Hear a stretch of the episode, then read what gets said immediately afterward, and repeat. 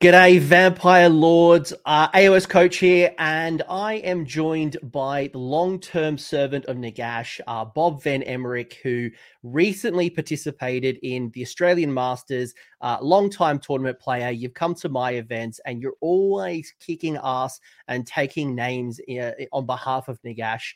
And we're going to talk about Soul Blight, Soul Grave Lords. Let's pronounce things. It's been a long day. Um, my voice is messed up from the watch party from Old World and um, and Age of Sigmar. And the purpose of this video, you're like, oh man, why is Coach doing another Soul Blight Grave Lords video? Well, first off, people are having a whinge like Freaky Deaky Toys, giving me saying that we did a dirty on Kastelai because I did do a discussion recently with Alex Gonzalez, which was a great discussion. But given how big this book is, it's a massive book. And when you go into the unit selection against like the different dynasties, it, it it's a long video. It's a really long video because each of those dynasties plays really differently. So, look, the Alex discussion was very much focused around Legion of Blood and uh, Vyrkos.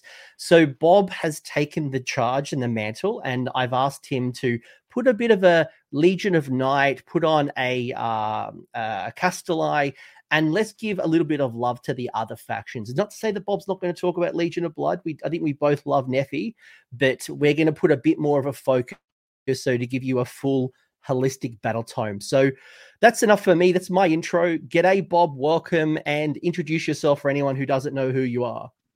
Hey guys, I'm Bob. Uh, I'm from Newcastle, Australia, and yeah, just been playing Soul Blight basically since I started playing Age of Sigmar. So I kind of got into it um, maybe like yeah in COVID sometime. I was one of the COVID babies, I guess, and uh, when the the Curse City box came out, I loved the minis in it, grabbed it, and I just yeah went straight into Soul Blight.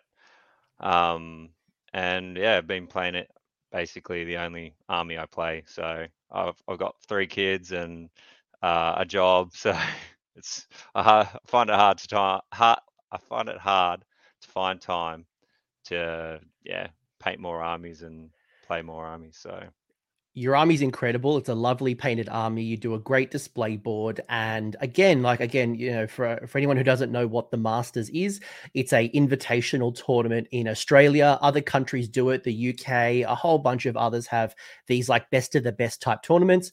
Uh, and Bob has recently come back competing in the best of the best. Is oh, this year we did a knockout kind of, uh, you know, to get to the top as opposed to a traditional five game tournament. But uh, you took you took Legion of uh, not Le- well, I keep going to call Soul Blight Gravelords Legions of Nagash because that's mm. how I first picked up the book. Yeah. And yeah. because it's got Legion in it still, I just like naturally comes out as Legions of Nagash, and then I catch myself. Yeah.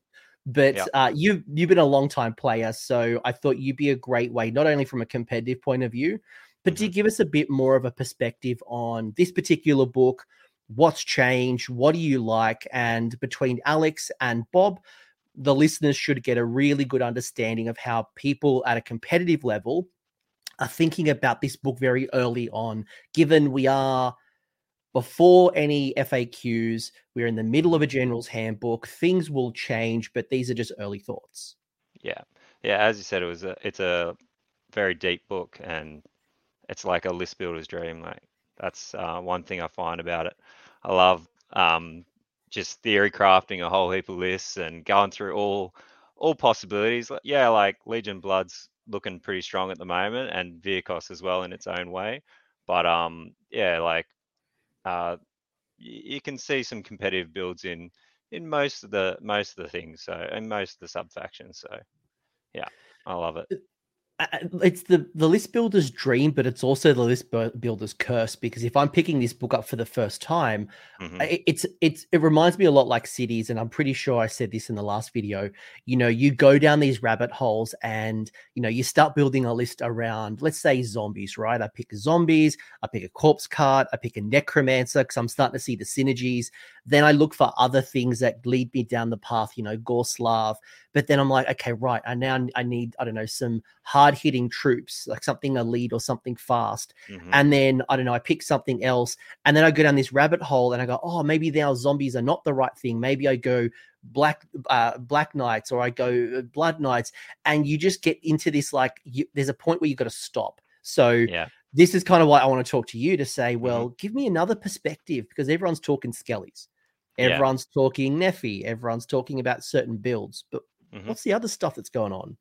Yeah, exactly. Like that's one thing with this new book where it even it tightened down a little bit even more on the um like the restrictions in sub factions and you kind of have to quite you lean into the sub faction and quite a bit more and um uh especially with certain characters and name characters they're quite sub faction locked now so it ha- that in that sense it has like restricted list, list building a little bit which was you know my initial kind of uh, gripe, I could say, with the book, with the new book. But you know, you just work with what you got, and you'll you'll get there. You'll find the list, and you'll find a way of doing things that will work for you. So get the reps in, and then you get better. So Yeah, it's especially in Age of Sigmar, the game is not always about the list. It's it's about the micro decisions you make in the game.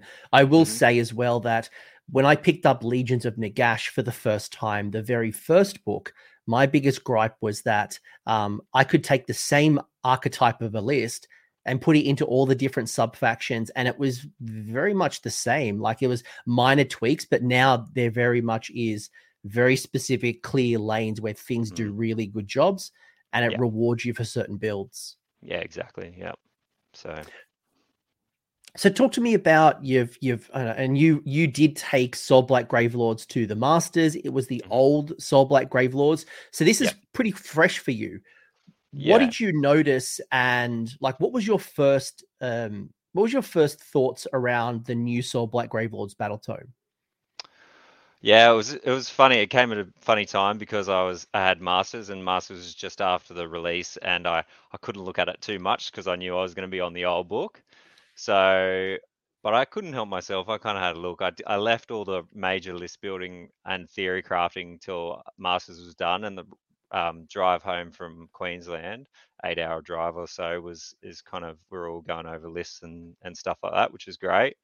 But um, so yeah, initial thoughts on the book, uh, like it's looking strong, just general tidy up, uh, which is good. And going from the old book where I had a lot of CP, um, like management, resource management there, I had lots of um, different command abilities um, that you know I had to work out where to use throughout the battle. Like that's kind of not a problem anymore, which is a great um, improvement in my eyes. So um and yeah just just general tidy up basically yeah so not lots of quality of life changes i'd say What do you Yeah. mean by that? Like, what do you mean that the quality of life has changed? And it's great that uh, to answer a little bit of your question, it's Mhm. great that the book didn't change a lot. It's not like Nurgle, where Nurgle fundamentally changed.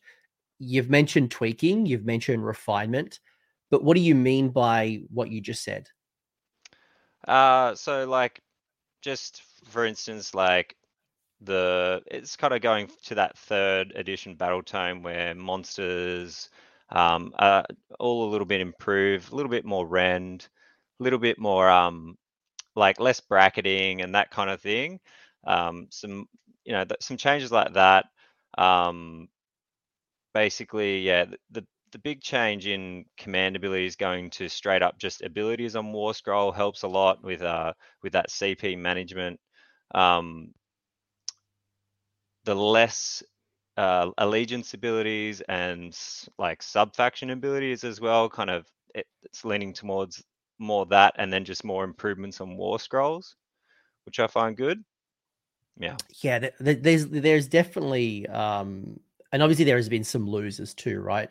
You didn't get a glow up everywhere across the board. I'll clearly zombies Oh, is yeah. the first one. That's the one that hurt a lot of people. They're like, oh, I want those zombies to have the six inch pile in and the mortal wounds and like, and I, I don't, I want to pay nothing for them. And Mhm. yeah, like, but but I've seen lists as well where people have gone heavy on zombies. They've gone 100, 120, 140 Mm-hmm. zombies recently and just do an industrial amount of mortal wounds. So when Yeah. we when we talk here, when we talk here, by the way, um, before rudely cutting Bob off, we're talking here from a competitive point of view.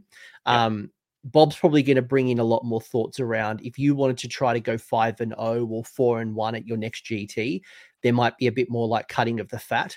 But I think when I look across the board, if I wanted to go to a tournament and hopefully go three two, there's probably a hundred different types of builds if I wanted to just win more than I lose. That there is some good quality stuff to push it to the next level. Yeah. you agree or disagree with that?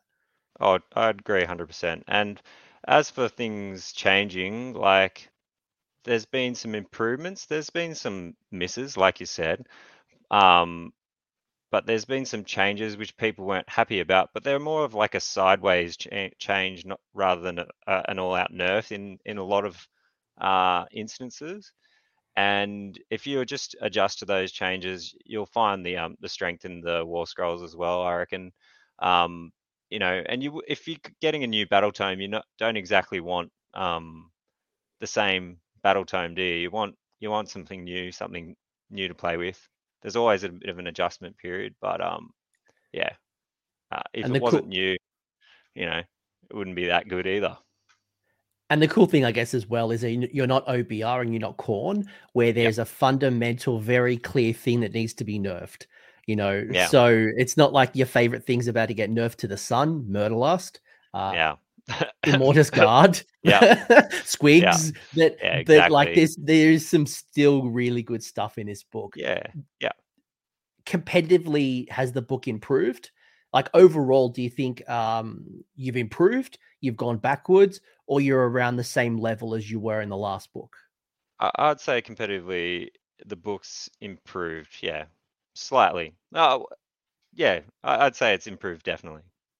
Yeah. If I was picking this up for the first time, um, how how would you describe this this army? Um, is it a elite army? Is it a horde army? Is it a shooting army? Like, what's the what are the characteristic to you for Soul Blight Gravelords? Uh, again, it's because it's such a deep book, you've got a varying amount of builds. Like, there's you can build horde armies, you can go full horde heavy and just have bodies and bodies like for days, and then res them and res them and res them. You can have elite hard hitting like monster heroes. You can go hero hammer. That's how I like to play. I like to play generally like uh, hero hammer, mixed arms force, and make things too complicated for myself sometimes. But um, yeah, you can go elite kind of uh, cav heavy. You know, there's there's lots of builds. So um, Yeah. yeah, again, a deep book with just so many varying units. It's like I guess it's one of the biggest rosters out of all the Age of Sigmar uh, armies. I'd say, like close to you know, bar cities and what um, Stormcast. It'd be Stormcast. It'd be top five. It'd be top Yeah. five when you think about like Slaves the Darkness and the coalition options. Yes, It's definitely yeah. top five. It's definitely top five. Yeah. At least for death, anyway. Yeah. Oh, it's number one for death. And Yeah. like it, it'll outchoice. It probably has more war scrolls in here than the entire destruction book, to be honest. Like the Yeah. four destruction armies, you've probably got more options in this one book. Yeah, exactly. So, how do you make sense of all of the crazy war scrolls? Because you mentioned the excitement that is list building, but at the same time, it can be analysis paralysis. I want to run the Vengorian Lord and Mm. Lauka Vai, then I've got this unit and this unit. Like, there's so many good choices. Yeah. Um, not when I say good, I don't. I clearly don't mean like broken. I just mean they're standout choices that I want to Yeah. run. How Uh, on look- earth do you make sense of it all? Um, like I said before, with the sub faction being quite locked, you're probably starting there, and you're going. I go with the allegiance, uh, like the sub allegiance uh, abilities, and go from there basically, and and see what what fits down that that path. Um, you know, the if you're not utilizing those sub sub faction abilities and kind of going towards those kinds of builds, um, then you're not really getting the full potential out of your list, I'd say. So I'd start there. Um, and then, yeah, it's a matter of uh, going again with what your playstyle is, I guess. You, you could go heavy bodies and, and and the, a lot of the um sub factions will lean towards a certain play styles, but you can um like you can mix into uh, different like uh, builds into those sub factions if you want. Yeah, like it's not saying I can't run. I don't know zombies in a vehicle, a Vyrkos, oh, not a Vyrkos, a Kastelai army. Like Kastelai yeah. is clearly rewarding you for vampires, but it doesn't mean I've got to go all in. And we'll talk about these exactly. sub factions, the cursed bloodlines, uh, very soon. Mm-hmm. But I wanted to get like your thoughts around just the initial, what you take, what's good. Like, is there anything in particular that kind of stood out to you? Like, wait, wait a second, I'm going to start building around this in the current season. Yeah, I, I think with the sub factions, like pretty much all the main name character. If you're going with that sub faction, you take that name char- name character. It's they're just all really good and all really fit well into their sub faction. Um, Neffy in Legion of Blood, Mannfred in Legion of Night. Like if you're not um, starting there, like you, you don't have to put them in. Like they're not absolute auto includes, but in my opinion, I would be putting them in. That's for sure. Yeah, so start with that. You want your heroes because your heroes are good buff pieces and turn your um, you know, your cheap kind of bodies or other pieces into like just better like them better versions of themselves. And and then you know go from there, you know, you might want some chaff, you might want some heavy hitting units, you know, and just key into what they're going to be doing for you through your allegiance abilities or your sub faction uh, sub faction abilities and and go from there i love that i asked you like it's hard because when you when you look at it at a sub faction level so if i look at it at a legion of blood for example my favorite units are very different to my favorite units in a Vyrkos army. And mm-hmm. then, like, I, I, know what caught a few people off guard in the comment section before was that Vyrkos, for example, I can take enhancements on unique heroes. Yeah. Which caught people off guard. They're like, wait a second, you got this wrong. Actually, no. Um, so there's a lot of cool customization and different things you can possibly yeah. do. Do you have any favorite uh, units that kind of stood out for you in this book or um, things that maybe you didn't run before that you're now thinking, oh, I want to put this into a list? Um, yeah, definitely. So obviously Neferata, man, she's I was playing Legion of Blood uh, and took Legion of Blood to Masters for this the uh, GHB recently. I just lent into Legion of Blood. I started with Vyrkos. Like I said, I started with Curse City, which had a lot of Vyrkos kind of eccentric character, uh, centric characters. But um, uh, yeah. So, but oh, what else? Um, yeah, basically. I'll, I'll, I'll, I'll start you off. Like, I yeah. love the Black Knights. I love Black Knights yeah. and the Wight King on Steed. Like, that little combination is like, I've been waiting a long time for Black Knights to be good again. Yeah, and I feel like now it's their time in the sun. Yeah, Black Knights, that um, combo with the wight um, wight king on steed is just it's that is absolute nails. Like it's so good. Um, the what what else was going to say? The Vlozda man, the Vlozda has just had a nice little glow up and is useful in quite a few different uh, of the sub factions. So it's good to have a heavy hitting monster and and um, do some somewhat reliable damage. Yeah, I'd say. I think the cool thing, by the way, for anyone who doesn't know the street lingo, that's Vampire Lord on oh, Zombie oh, yes. Dragon. Yeah. But um, but I think one thing, like to maybe counter what you just said, yeah. is that um, I love that the Vengorian Lord is now a viable option where you used to get that little feral thing that happened in the hero phase where it would mm-hmm. go crazy and like you know you can run and charge, but you couldn't do certain things. Yeah. Now it's actually a viable option, even outside of Avengorii. So no longer is the Vampire Lord on Zombie Dragon the auto include like killy hero. You've got actually now a couple of options. Yeah, so that's one weird sideways improvement that um has happened there. Like he didn't get the full like him and Lauka Vai didn't get the full increase of wounds and and stuff, but it definitely became less swingy more reliable damage, um, which was good. He did get some change in his abilities, like you said. He wouldn't, he doesn't go crazy anymore, which sometimes could be handy in uh, in, in his old war scroll uh, when I did used to run him. But um, it's funny how he's become a little bit more focused with his spell and has an ability um, to pair him with a, another monster. So mm. yeah, so if you you don't not saying you have to run him with a monster to make him viable in this book, but um, yeah, definitely an overall improvement, I'd say.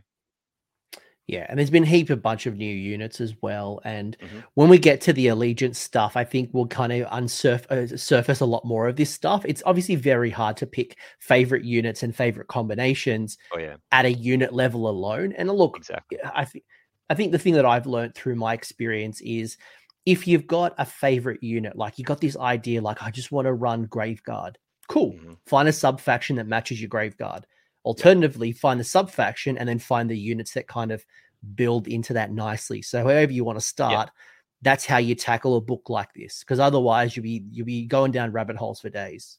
Yeah, exactly. You can start either way. You said, and and sometimes certain units actually um, work with all the sub factions. You know, like it's more limited. This uh, like the name characters with their sub faction locked uh, keyword is is where you're more limited to which sub faction you go. And if you're one of those your favorites, then you probably lean down one of those sub factions. But most of the base units and and generic units will, will fit well. I find their place in most of the sub factions. Before I get into the rules, I Mm-hmm. I'd be remiss if I didn't talk about a big change, and I think it's a, a massive change actually, and that is the hunger.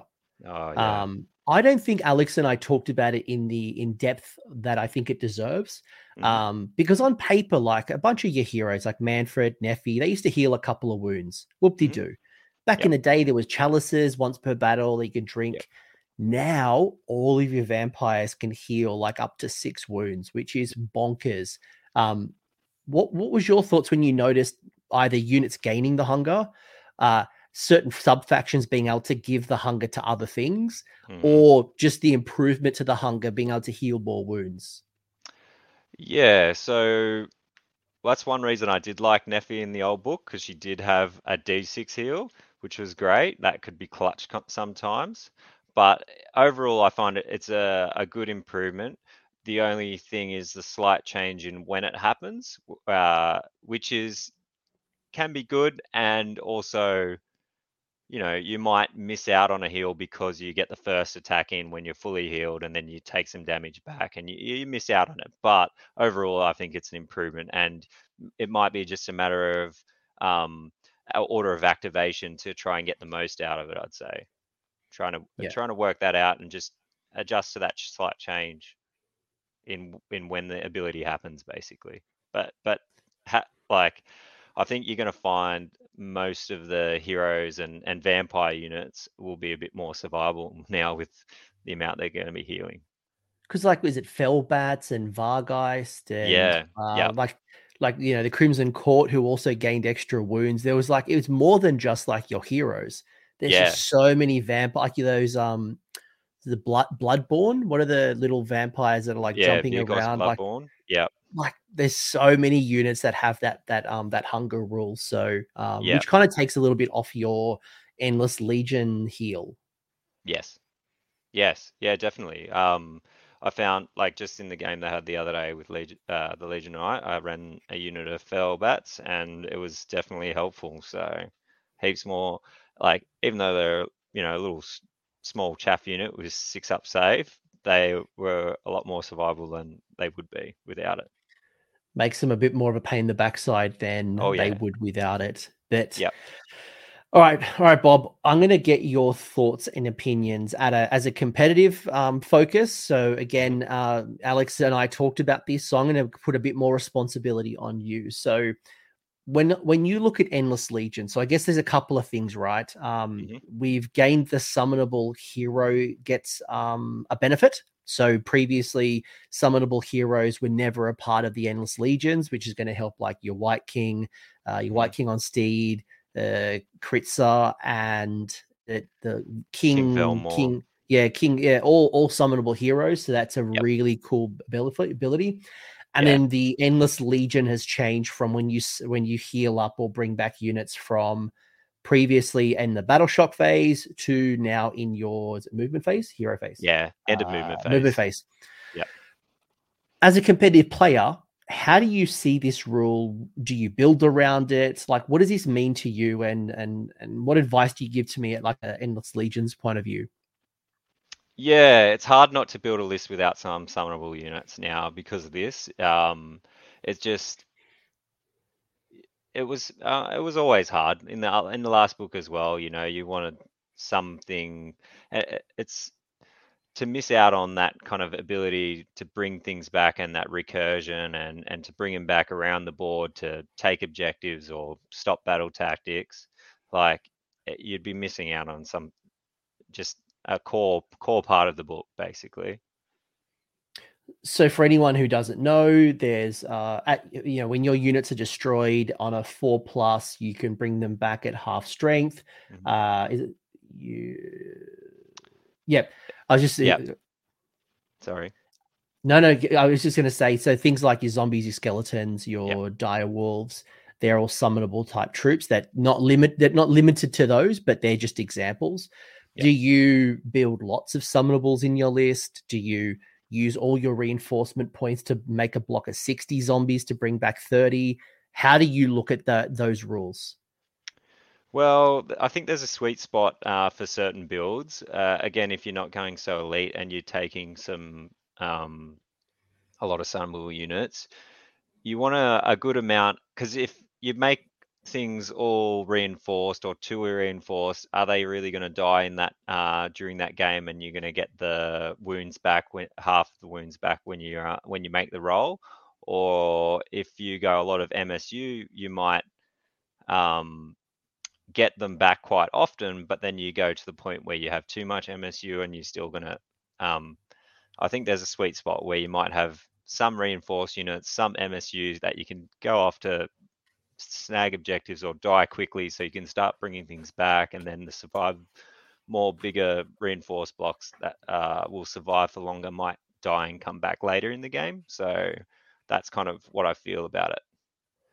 What what would be a good example of a unit that you might want to reinforce, or maybe situations where you'd want to reinforce them?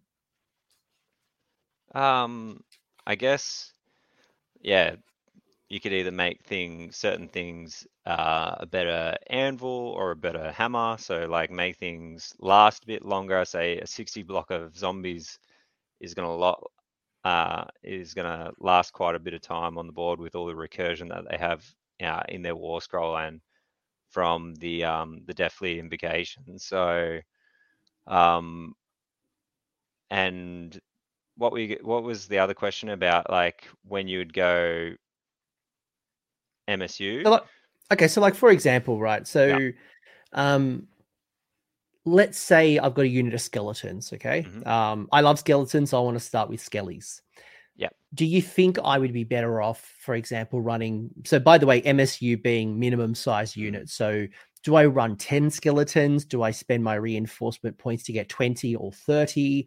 Um, like, is there any advice you would give me on how I look at building out like you know do i run 20 zombies and not worry about reinforcement points Um, yeah, that's a good question. So when I look at it with my list building, I think of what do I need? Do I need some screens that are just bare minimum numbers that can die? It doesn't matter if they die and and then they can come back and serve me later. Or am I looking for something a bit more survivable? Or am I looking to reinforce it to get more damage out of it? That those are the questions you ask. And um, always look at a bit of a healthy balance of bit of bit of um, smaller like less reinforced units and um, some reinforced units in my list. yeah okay Yeah. and i know from i know for myself and my preference i would run let's say a minimum size unit of dire because i can go cap objectives be Yep. annoying uh run into shooting units and uh, soak Yep. up the unleash hell Yeah, and then exactly. bring them back at half strength while yep. my skeletons I'd want to reinforce because they can also regenerate at the start of combat. Um, zombies, for example, you can you know reinforce them and get a lot of bodies. Yep. It's obviously not to say that you you can't run a minimum size unit of skeletons, but oh no, there's obviously thinking about pros and cons and how you yeah. how you want might want to tap into endless legions. Yeah, exactly. Like um, a 20 block of skellies, like a 10 block will serve their purpose. They can sit on an objective. They can screen out a good good amount. Like you can you can still have these smaller block of skellies, but if you it all depends on what you're using that um, unit for as to whether you reinforce it or not. So what they're doing in your list, really consider that um, when you're putting it in. What is this uh, unit going to do for me? Is it going to be my anvil? Is it going to be sitting on an objective?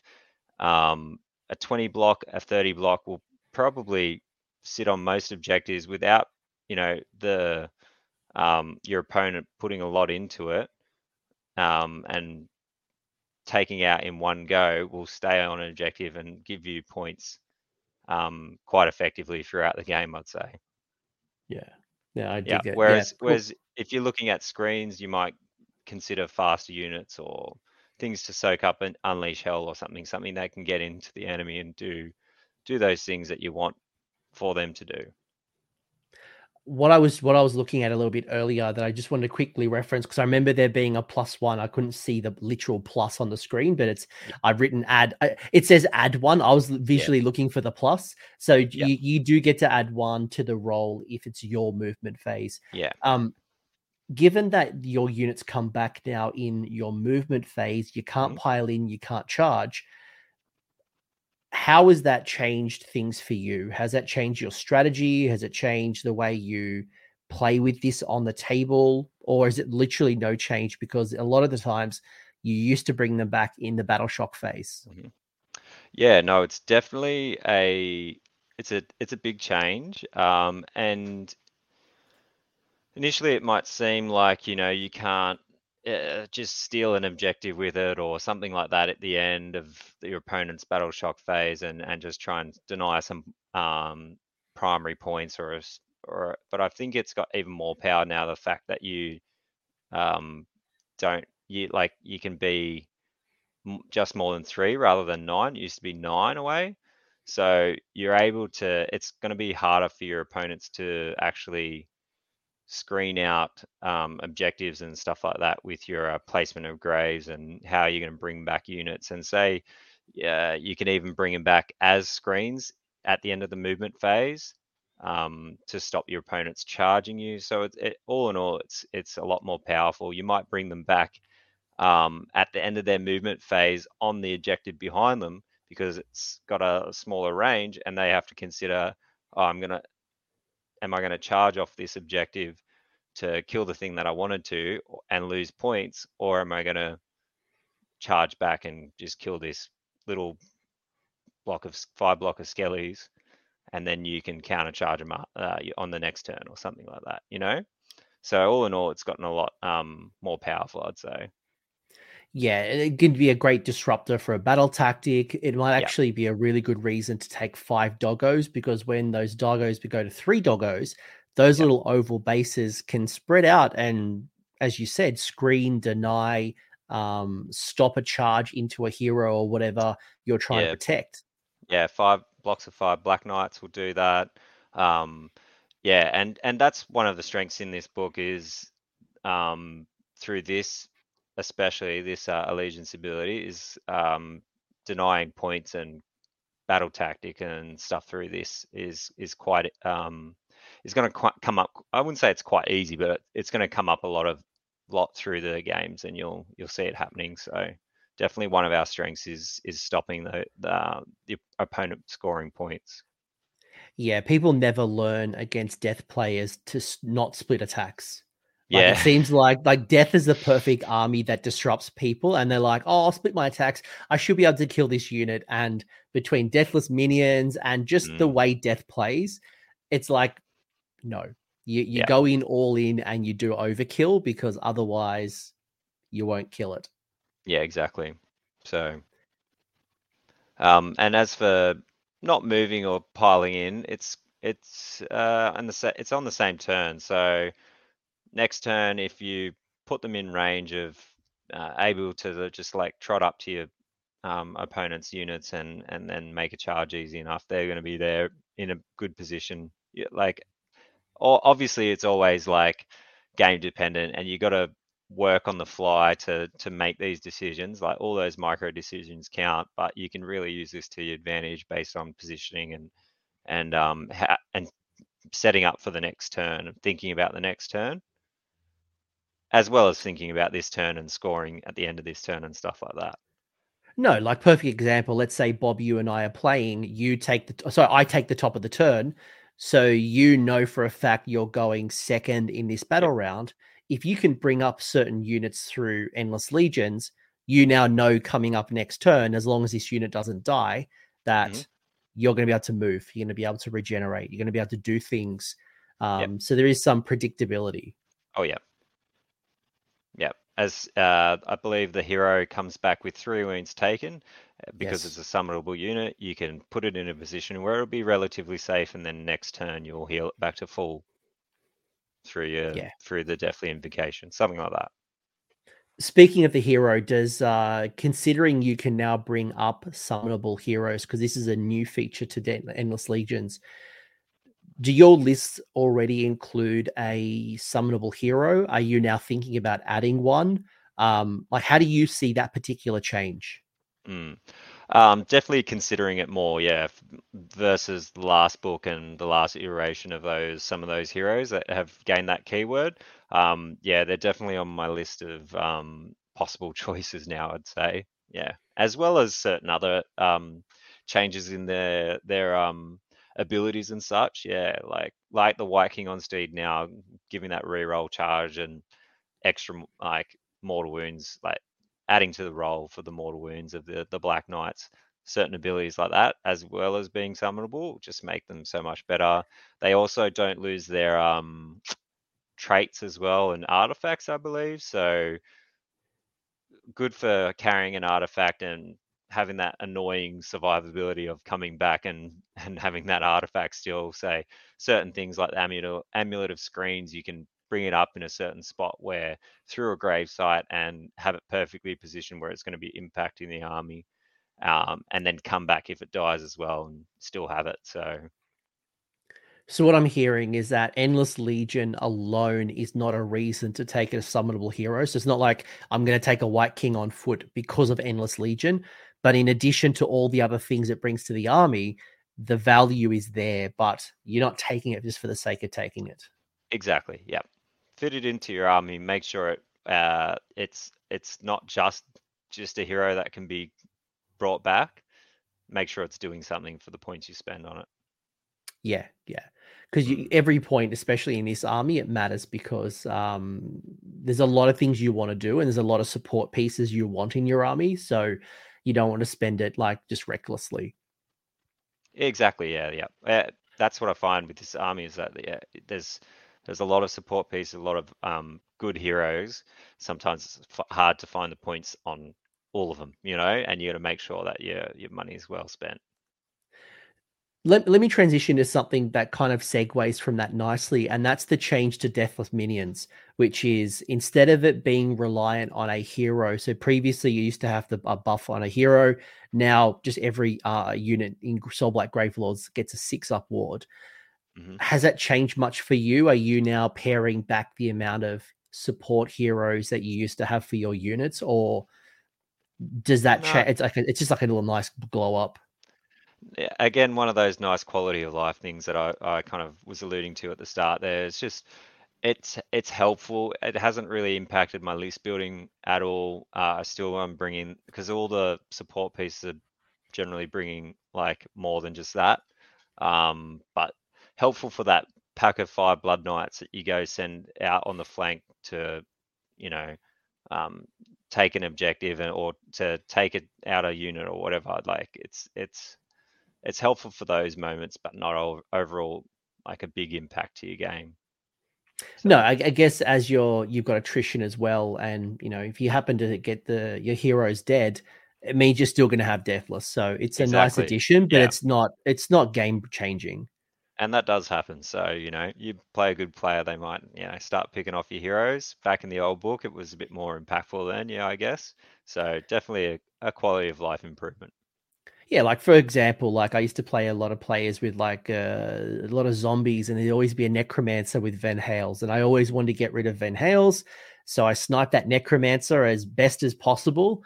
Uh, and now all of a sudden, not only have you lost Vanhel's and you've lost a wizard, but you've also now lost your deathless, or you need another hero to go support getting the deathless on the zombies. So it's Mhm. more of a flow-on effect. Yep, definitely. Yeah, and uh, I believe it before it was from a grave side as well. So you could get a reasonably good spread and and work around it a bit. But yeah, like with the heroes starting to get picked off and stuff like that, this is just now that that guarantee that you're still getting it, which is nice. Yeah, it's, it is really nice. Speaking of your grave sites, people probably know the rules by now. I don't think the grave sites change, but I would love to know how do you think about using your grave sites? Are you aggressive in the way that you put your grave sites because you want to bring up summonable units to then like go attack? Are you defensively and you're thinking about, you know, bringing back models like because this is this is one of those things like it's a key benefit to your army Mm. but how you place it and where you place it it takes a lot of practice and deliberate practice so how, how do you think about it on an average game obviously mission opponent dependent Yeah. Um, like I said, yeah, mission dependent, uh, opponent dependent. You you always have something in your like field. I'd get I I'd say your backfield to make sure you can bring back and protect your home objectives, or or, or you know have something back there that will help um your army out. But I generally like to place things quite ag- like aggressively, maybe so I can, if the opponent, you know, trying to, I wouldn't say play mind games, but always put that kind of risk into your opponent's um, in mind that you know it's either in their backfield on their home objective that they or that they might have to screen it off or or just worry about me taking the points back there or have it like t- so turn one if they give me the turn it's right on their uh, deployment line so i can bring some things in and have it right in their face so things like that is how i kind of um, will you know what i consider when i'm placing my uh, yeah grave sites I always use like my default is like a diamond. So I'll always have one super defensive behind the scenes as like worst case Yeah. scenario, one that's always like you said aggressive and annoying them and I put the threat of something coming out, and then Yeah. two on the flanks is like a yeah I can do things to kind of come in, but Exactly. It, it all depends on where the points are situated. I would, I, I wouldn't place one ever really close to an objective mark, but generally overlapping at least a little bit. So there's always a threat of taking, just summoning them on there without moving, just taking objectives off people. So try and scatter them around so you have a good spread of of that overlap as well as you know um, positioning so you can bring things up and you know ha- at any time be a threat of uh, uh, to to your opponent like through charges or or whatever through deep is there strike. any is there any units you like to bring up from the grave? Uh, uh, is it things like your grave guard and your black Yeah. knights, those types of things? Graveguard, Black Knights, um, definitely those two. Like you want to keep your Graveguard somewhat safe and being a bit, you know, being on the slow side with their four-inch movement. Um, yeah, you definitely, I definitely keep them in the grave um, till the right moment. Generally, when you are at the bottom of a round, is probably the best time to bring them out. So if you fail that nine-inch charge, you may have the chance of the double and walk him in and, and get the um the charge in the next turn. There's always that that risk of um, failing the charge, so you got to try and consider that as much as possible. It's not always going to work out, always situation dependent, and try and adapt to your um, opponent and your uh, the game that you're playing at the time. But um, something to kind of try and stick to as as best as possible. Is there anything that you can do to like risk mitigate the the failure? Because I've seen so many Graveguard come up from the grave, fail the charge, fail the re-roll of the charge. Um, and you only get what plus one from the musician or the banner, so it's not like Not you. even. Oh, even worse. So you know what I Yeah, mean? Like, so yeah, so you it's there's no positives like uh pluses to the charge. You just the musician will give you a minimum six inch charge. So not going to help you because you need not a nine. help you when you come out. Yeah, you need that nine. So uh, as far as what I do, I generally take bloodthirsty as a, a rule of thumb for my uh, triumph, and if I ha- manage to get it, sometimes I might actually, depending on if I think it's um warranted, I'll you know not make a triumph bid, but you know n- not stick in that endless spell for no reason at the end just to fill out my points. But bloodthirsty can be quite um quite powerful, I guess, uh, an ability, as well as you might deny your opponent a powerful once per game ability through their triumph. So, but um, you know, keep that command point spare, keep that uh, bloodthirsty up your sleeve, and then again, like I said, try and put them out on the double. So on the uh, before the double, in case you get it. Yeah, yeah. I was looking at the Black Knights. I'm like, man, they've got the same rule as well that they can charge with a guaranteed six, but that still doesn't help. I'm, I'm so used to like just looking at the Seraphon book where they all get Mhm. plus one to their run and charge roll. So Yeah. The Wight King on Steed now gives the um, Black Knights, I believe, a reroll charge, which is good. Um, that's another nice improvement uh, through that little combo. Um, but still, the regular Grave Guard, I don't believe they have a reroll. nah, nah, it, you'd Yeah. have to use a command point. Exactly. Um, okay, it- it's So- g- good to think about the the grave sites and how you place them, and it's obviously a risk. So anyway, like you know, like do you do you set up cogs? Probably not. It's like you're setting up too many things, and Mhm. but Yeah. but you know, having the the bloodthirsty um triumph is obviously a good call. If there's any other ways that you could find, you know, getting a plus, which is pretty hard, but the success rate's pretty low when you think about yeah. a 90 yeah. charge. Yeah, exactly. And that's and so I guess it could be um somewhere where you place the graveguard might be somewhere where your opponent doesn't exactly want to be. So if they get the turn next turn time, they might look at trying to just avoid the graveguard rather than um just go there and wipe them out. Uh, uh, It's it's just the risk that you play, but probably keeping them off the board um, to start off with, with their slow movement, just walking up the board and um, always mission dependent, um, obviously, but it's probably the better. What I find is the better um, way of dealing with Graveguard and and how to use them. So Yeah, because you're slow. Uh, Yeah. opponents, if you got them on the table and you're running them up the board, are just going to try to avoid you like it's a Gotrek. They're just like, cool, I'm just going to walk around you. If you've got a lot of shooting, it means I'm just going to pew pew you until you're, you know. So it's it's a great it's a great way to avoid a lot of that. Yeah. Um, yeah. Mm. What about Deathly Invocation? Is there anything that you'd call out at this particular point? Like, obviously, you know, in your hero phase, you can pick three uh, summonable units, wholly within blah, blah, blah, blah, blah. You can read the rules. Yeah. But how does that play into the fact of you know, using summonable units, the way you look at your heroes? Anything you'd want to call out at this point? Yeah, um, just another quality of life improvement with Deathly Invocation. Just three wounds straight up, three, you know, um, it used to be D3 and a big table of who can do how much and all that Mortarch kind of did four and Vampires did all- three. yeah, And like, so was just- just. Nice cleanup and the addition of one number of slain models uh, when you're around a gravesite is quite nice as well. So for those two wound units like Black Knights and Dire Wolves, you are going to either be, you know, healing the one that's on one wound or whatever, or you're going to be um uh, and bringing one back, I believe, or just bringing back two, which would be great. And, and if you build around this, uh, and, we, and you know, Bob talked about this a little bit earlier, you can really build into this. You're like, cool, I want to bring back these summonable, regenerating units.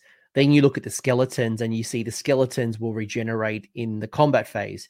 You see Yeah. zombies will regenerate after they kill something. So, Yeah. You know, that then starts to answer do I reinforce them or do I keep them as a small unit? And Exactly. the story kind of unfolds and you see Vyrkos and Vyrkos has some abilities and Yep. you kind of start seeing what you're talking about kind of starting to come to life. Yeah, exactly. Yeah. Yeah, no, it's Is it- definitely um it's quite nice and just generally you might have more than say the three um summonable units on the board, but m- maybe not all of them have taken wounds. Generally about 3 might be the good good amount and good number I reckon that you'd be bringing back units or healing anyway. So so there's a few edge cases and um uh, other factions that'll take um you know do a bit more chip damage throughout your units and stuff but i feel like that's a good number anyway Yeah. Yeah. I, I like to use as many of my reinforcement points in this army as possible. Mhm. can r- reinforce all the time. So there's a lot of uh, ways to customize the force. Um, are there particular spells that you like and you you lean on? I think for me, when I look at this, you've got a quite a strong spell law. Um, things have changed. We've already talked about some of the changes. You used to be able to do two spells on a nine plus. Some of these spells have now just got different abilities on a nine plus. Uh, you used to have six on either way, uh, either side. Now you're down to three. But are, are, are there particular spells that you like or first choices? And um, do you have any favorite units to put them on? I, I think they're all good now like definitely favorite now is probably spirit gale i do miss amethystine pinions probably the most out of the old book but it's just going to three on each side and having them all viable is is a great kind of change i'd say um, there was in the old book there was only a few here and there that would probably worth taking and now they're all all viable so There was like two on each side that I always went for, like Decrepify, Am- Yeah. Opinions, Vile Transference, uh, Fading Vigor. Like they were Yep. always my go-to spells. Yep, yeah, exactly. So the the pinions was nice, the extra six movement to your vampire. You know, I'm gonna miss that, but um, other than that, these are all good changes. Spirit Gale like is just has been like awesome. Just one wound the possibility of two per turn, like is just chipping away at those kind of support uh, heroes and stuff like that, getting them worried as well as some other like possible chip damage throughout the book you can use as well. Um, like that can really start and threaten some people's kind of support pieces and you know and affect their army from through that as well. So I really like that. Uh, waste away going to like um not being restricted just heroes with decrepify I think it was before like yeah, yeah. that's- yeah. Waste Away is what Decrepify was, but Yeah. Decrepify was like heroes only or something. Mhm. Yeah, so um, that's a nice change, and that's another strength of this army, I guess, is its debuffs there through these spells as well as um, uh, other means throughout the book can really um, eff- like when we're already survivable through other means like the um, uh, regeneration and, and that like this this makes us even more survivable, which is good. Are there any particular units that you like to put on? Like, for example, Vile Transference was always on my Vampire Lord on, on Zombie Dragon. Um, now that the hunger has improved, I don't know if I would need that anymore. Yeah, yeah, it's it's it would say I would say that would be on a bigger hero that you want to make sure is healed up. But like you said, with the hunger changes, it, it's probably it's probably my least used, I'd say, out of the lot. Like um yeah, when you're looking at when I'm looking at like vampire lore, I'm looking at taking Spirit Gale first, and then depending on who the other heroes are, what they might be taking Vile Transference or Soul Pike. So yeah, but in terms of the lore of Death Mages, I'd Waste Away is probably my go-to now with fav- Fading Vigor and Prisoner of Grief definitely has some um some play with it as well. That's for sure. Making It's just short for- range. yeah, short range. The the I'll get into it with the list later why I've chosen it, but um yeah, the possibility of it going off 24 is is also quite nice as well. Yeah, that it's it's that that changes the game because when it's at 12 inches, it's like eh. But Yeah. when you can pull off a nine plus to get it 24, that's when it becomes very powerful. Yeah, exactly. But obviously, guaranteeing a nine plus charge, a nine plus cast at the time that you need it is is better uh, as an idea than actually like Yeah, it'll, Yeah. If nine plus were that easy, your your grave guard would be charging every time. yeah, exactly. Yeah, All right. So we're gonna we're gonna blitz through these sub factions and spend a little bit more time with the ones we said we'd spe- spend on. But I know you are a Legion of Blood person, so give me your thoughts on: uh, Do you like it? Is it still strong? Um, do you have any favorites when you look at the Legion of Blood? yeah. So Legion of Blood, um, the battle traits are really, yeah, yeah, great, quite strong. Just that having them both now, it's uh, and just tidier as well. Like it was two for the fo- character and two for the, and one for the and all that kind of stuff. And now just blanket one across the board, as well as Neferata um, being able to have it as well has been Mm. a great improvement. And yeah, it's super strong. Uh, I really like that um battle trait. Uh, their two heroic actions are going to be um, very handy to just have up your sleeve. Um, you know, if you need to take that um little hero off with the four up ward or whatever, just do that um heroic action to take off wards and bam, go kill that hero. It'd be really good. Yeah, that's Um, delicious. Yeah, yeah. So uh, again, it's just going to be situational. Um, you're not going to be using it every time. Sometimes it'll be better to use the uh, the immortal majesty one where you're um, uh, you know, you're making command points more expensive. So uh, army dependent and stuff like that as well. I will say, like, before you continue, like, there's other ways to do this in the game. Like, the first thing I think about is like the Nurgle Demon Prince in Slaves to Darkness. And, like, that's cool. It's a great idea. Like, there's artifacts that can do it. Mhm. But when you come up against a unit where you don't need to shut down a ward, you've completely lost an artifact or, you know, Drakfoot and things like that. But this is a choice. So when you Yeah. need it, you've got the heroic action and it's not a dice roll. There's no there's no failure here. But Yeah. when when you don't need it, you've still got heroic recovery, finest hour. Like you've got Yeah. so many other great heroic actions that Yeah. I just love. Yeah, I really like this kind of um, direction that they've went in with this. I'm not they've done it with a couple of the books, I guess, but um, not every book will get this treatment, and it's it's quite nice. It's it's just like tools in that toolbox that you use when you need them. You know, it's it's quite nice to use on the fly, based on all the decisions you have in front of you at the time. So, What's your favorite command trait? uh, command trait, um, yeah, do minions. like the just you know if you're coming up against it's not going to be uh, helpful all the time. That's the thing with all the command traits of the legion of blood. They are all situational um, based on the army that you're going up against. But if you're going up against those you know 20 block of um, uh, chaos knights or something that's you know pretty survivable. You'll you'll slap doom minions on them and they'll be a lot easier to take down. That kind of that that is just yeah it's going to be really good really strong. Things with min- natural minus ones to hit all those kinds of things now just two plus they they hit that target so um and the chance to get d3 of them that could be yeah just game changing right there so Yeah, especially obviously no hero, no monster, but if you can get like a two or a three, and um, the army is built around you know uh, a couple of really sort of strong units as opposed to like you know thousands of units, Yeah. that's awesome. That Yeah, works really well. Yep.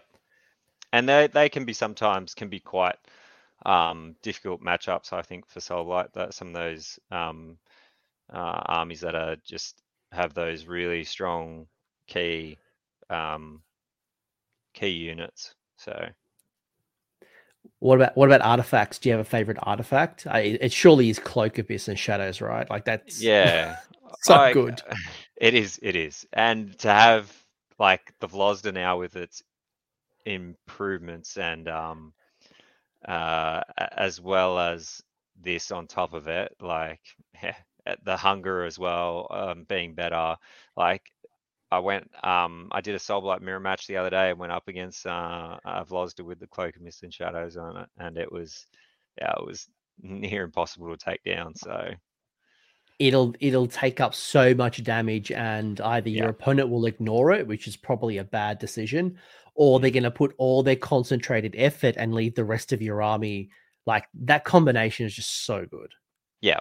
So that and uh, the amulet of scream is going to be good too. I find one of our weaknesses could be a little bit of magic dom, um, and to have that threat there of you know, D, on a three plus, it is you know still on a dice roll, and you are getting that character in the general vicinity of that army. So it's it's it's good, but it, it has its little slight limitations, you know.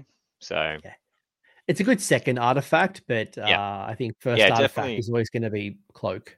yeah, if you're running the Vlozda or a certain piece that you want the cloak and Mister Shadows on, I would say, yeah, eh, definitely, definitely take it for that kind of thing. I, I don't think it's worth it on a little hero or something like that. You're going to have backline and and not get in the fight. So, uh, whereas I feel like of Screams might be um a bit more like better suited for those kind of characters anyway. It might it, it might not might be get it- too bad if you had like a necromancer and you're building around 60 zombies to give a little bit more protection, but Yeah, true. True. Yeah. So again, the mortal wounds is going to be the um Yeah. the weakness there. So but at least you can pass off those mortals. You can pass off wounds. Yeah. So, but Yeah. yeah, I, I, we both agree. Like, uh, clearly put on a vampire lord on zombie dragon, and yeah, uh, it just slaps. Yeah. Let's talk about one of the factions we didn't spend a lot of time on, and I know Mhm. we did a dirty to Mannfred. Um, Mannfred did change a little bit. He, okay, I'll be actually curious to hear from you about, about Mannfred specifically because he used to like Mannfred used to be a great little support hero. Like he would slap, but he wasn't slap as hard as some of the other units. His Mhm. trick was obviously being able to teleport out of combat instead of fighting, and Yep. that obviously created a great bunch of tricks. But now you can redeploy, you can redeploy. There's a whole bunch of cool shenanigans that he, he now can do. What are your thoughts on Manny, and what are your thoughts on the Legion of Night? uh, yeah. So has some definite strong abilities in Legion of Night. Um, and Mannfred keys into it as well with his War Scroll changes. He's had a a lot of people were very upset with his um War Scroll change, and you know think he's getting nerfed under the sun and all this kind of stuff.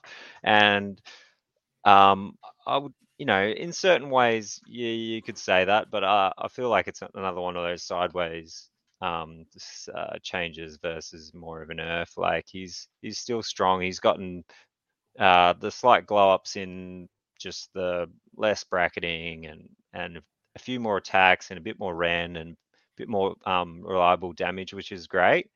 And um yeah, his ability to charge out of phase is uh, yeah, it's pretty going to be pretty strong and and strike first when he charges as well. It's going to be really strong um, uh, to shut down um, armies, especially armies that rely on that kind of uh, their charge abilities and stuff like that. So just before we before we move into the actual sub faction, as an Mhm. experienced player, when I read this ability, right? Because like you could almost go, so what? Like, so in addition, if this unit receives a redeploy command, it can attempt to charge instead of making a D6 move. So uh, a unit finishes within nine. It now allows me to do a redeploy, Mhm. but with Mannfred, I can charge instead of redeploy. Yeah. Why is this good, and why is this maybe a sleeper that people aren't talking enough about? Well, for certain armies, he's going to uh, be able to get in there and get the first strike, maybe neuter him a little bit, neuter that uh, unit. He, um, rather than roll the one on the redeploy and still take the hit, um, like we all do. Always a one. Um, but yeah, just position him. It'll be it, it could be used to position him where you want him to be, where you want him to do that strikes first, and again, just shut down certain abilities through that the opponents do through charges like ogres, um, increase rend on certain things like our blood knights. I think um, chaos knights as well. Certain things like that. Um, people that rely on that um, that that change in their war scroll or that damage that they do through that the, their charges um, that uh, yeah will will will help a lot. So I think the other benefit too to call out is uh, especially when a battle tactic calls out specific unit A needs to kill specific unit B. So like um, yes. this one's mine, for example. Like I pick my general, my general yep. has to go kill a particular unit. Cool. Mannfred is now going to go interrupt that sequence, yep. pin the general down. All of a sudden, yep. you can't complete that battle tactic because I've stopped, I've defended that unit, or I've, I've, yeah, as you've said, you've interrupted the the charge yeah, same with you. They've tried that you're on an objective. They want to take that objective. You go, hey, now this um like fight's going to happen off the objective. You're not going to be able to get it off me. So it's, it's well, going to be good for well, denying points like that as well. Well, you get Mannfred on the objective, and you've now added five. And because well. when Man, Mannfred Mannfred gets to strike first when he charges, so then you might clear a couple more models. So there's a lot of cool things yep. that on paper you might not appreciate. Yeah, and then so this in combination, I see a bit of a little bit of a combo here with the the battle trait Ageless Cunning, where you can also make another um, charge, and this one's when the enemy charges within 12 of a unit of yours. So you might charge um, Manny up um, in as a redeploy in their movement phase, and then they've go, well, you know, I'm gonna now have to charge Mannfred with other units that were close by, and then you bring in, uh, say, the Vlozda that's sitting there as well, and charge with that in their um, uh, charge phase as well. So you're it's it's about shutting down their charge charge as well. Yeah, in combination with these two heavy hitting heroes that they might not have actually wanted to pull into combat at the, at that certain time. So then you have two yeah. five um, bodies counting as five on their objective, or or vice versa. You know, so it might be a way to get your uh, those grave guard who failed their charge to get them exactly. into combat. Uh, yep. Bring in those black knights to do mortal wounds on the charge. Like yep. the there's a domino effective sequence here, which is yep. which is a, forty zombies coming in, taking that taking that their objective that they thought they had. So yeah, brilliant. Like brilliant. Yeah.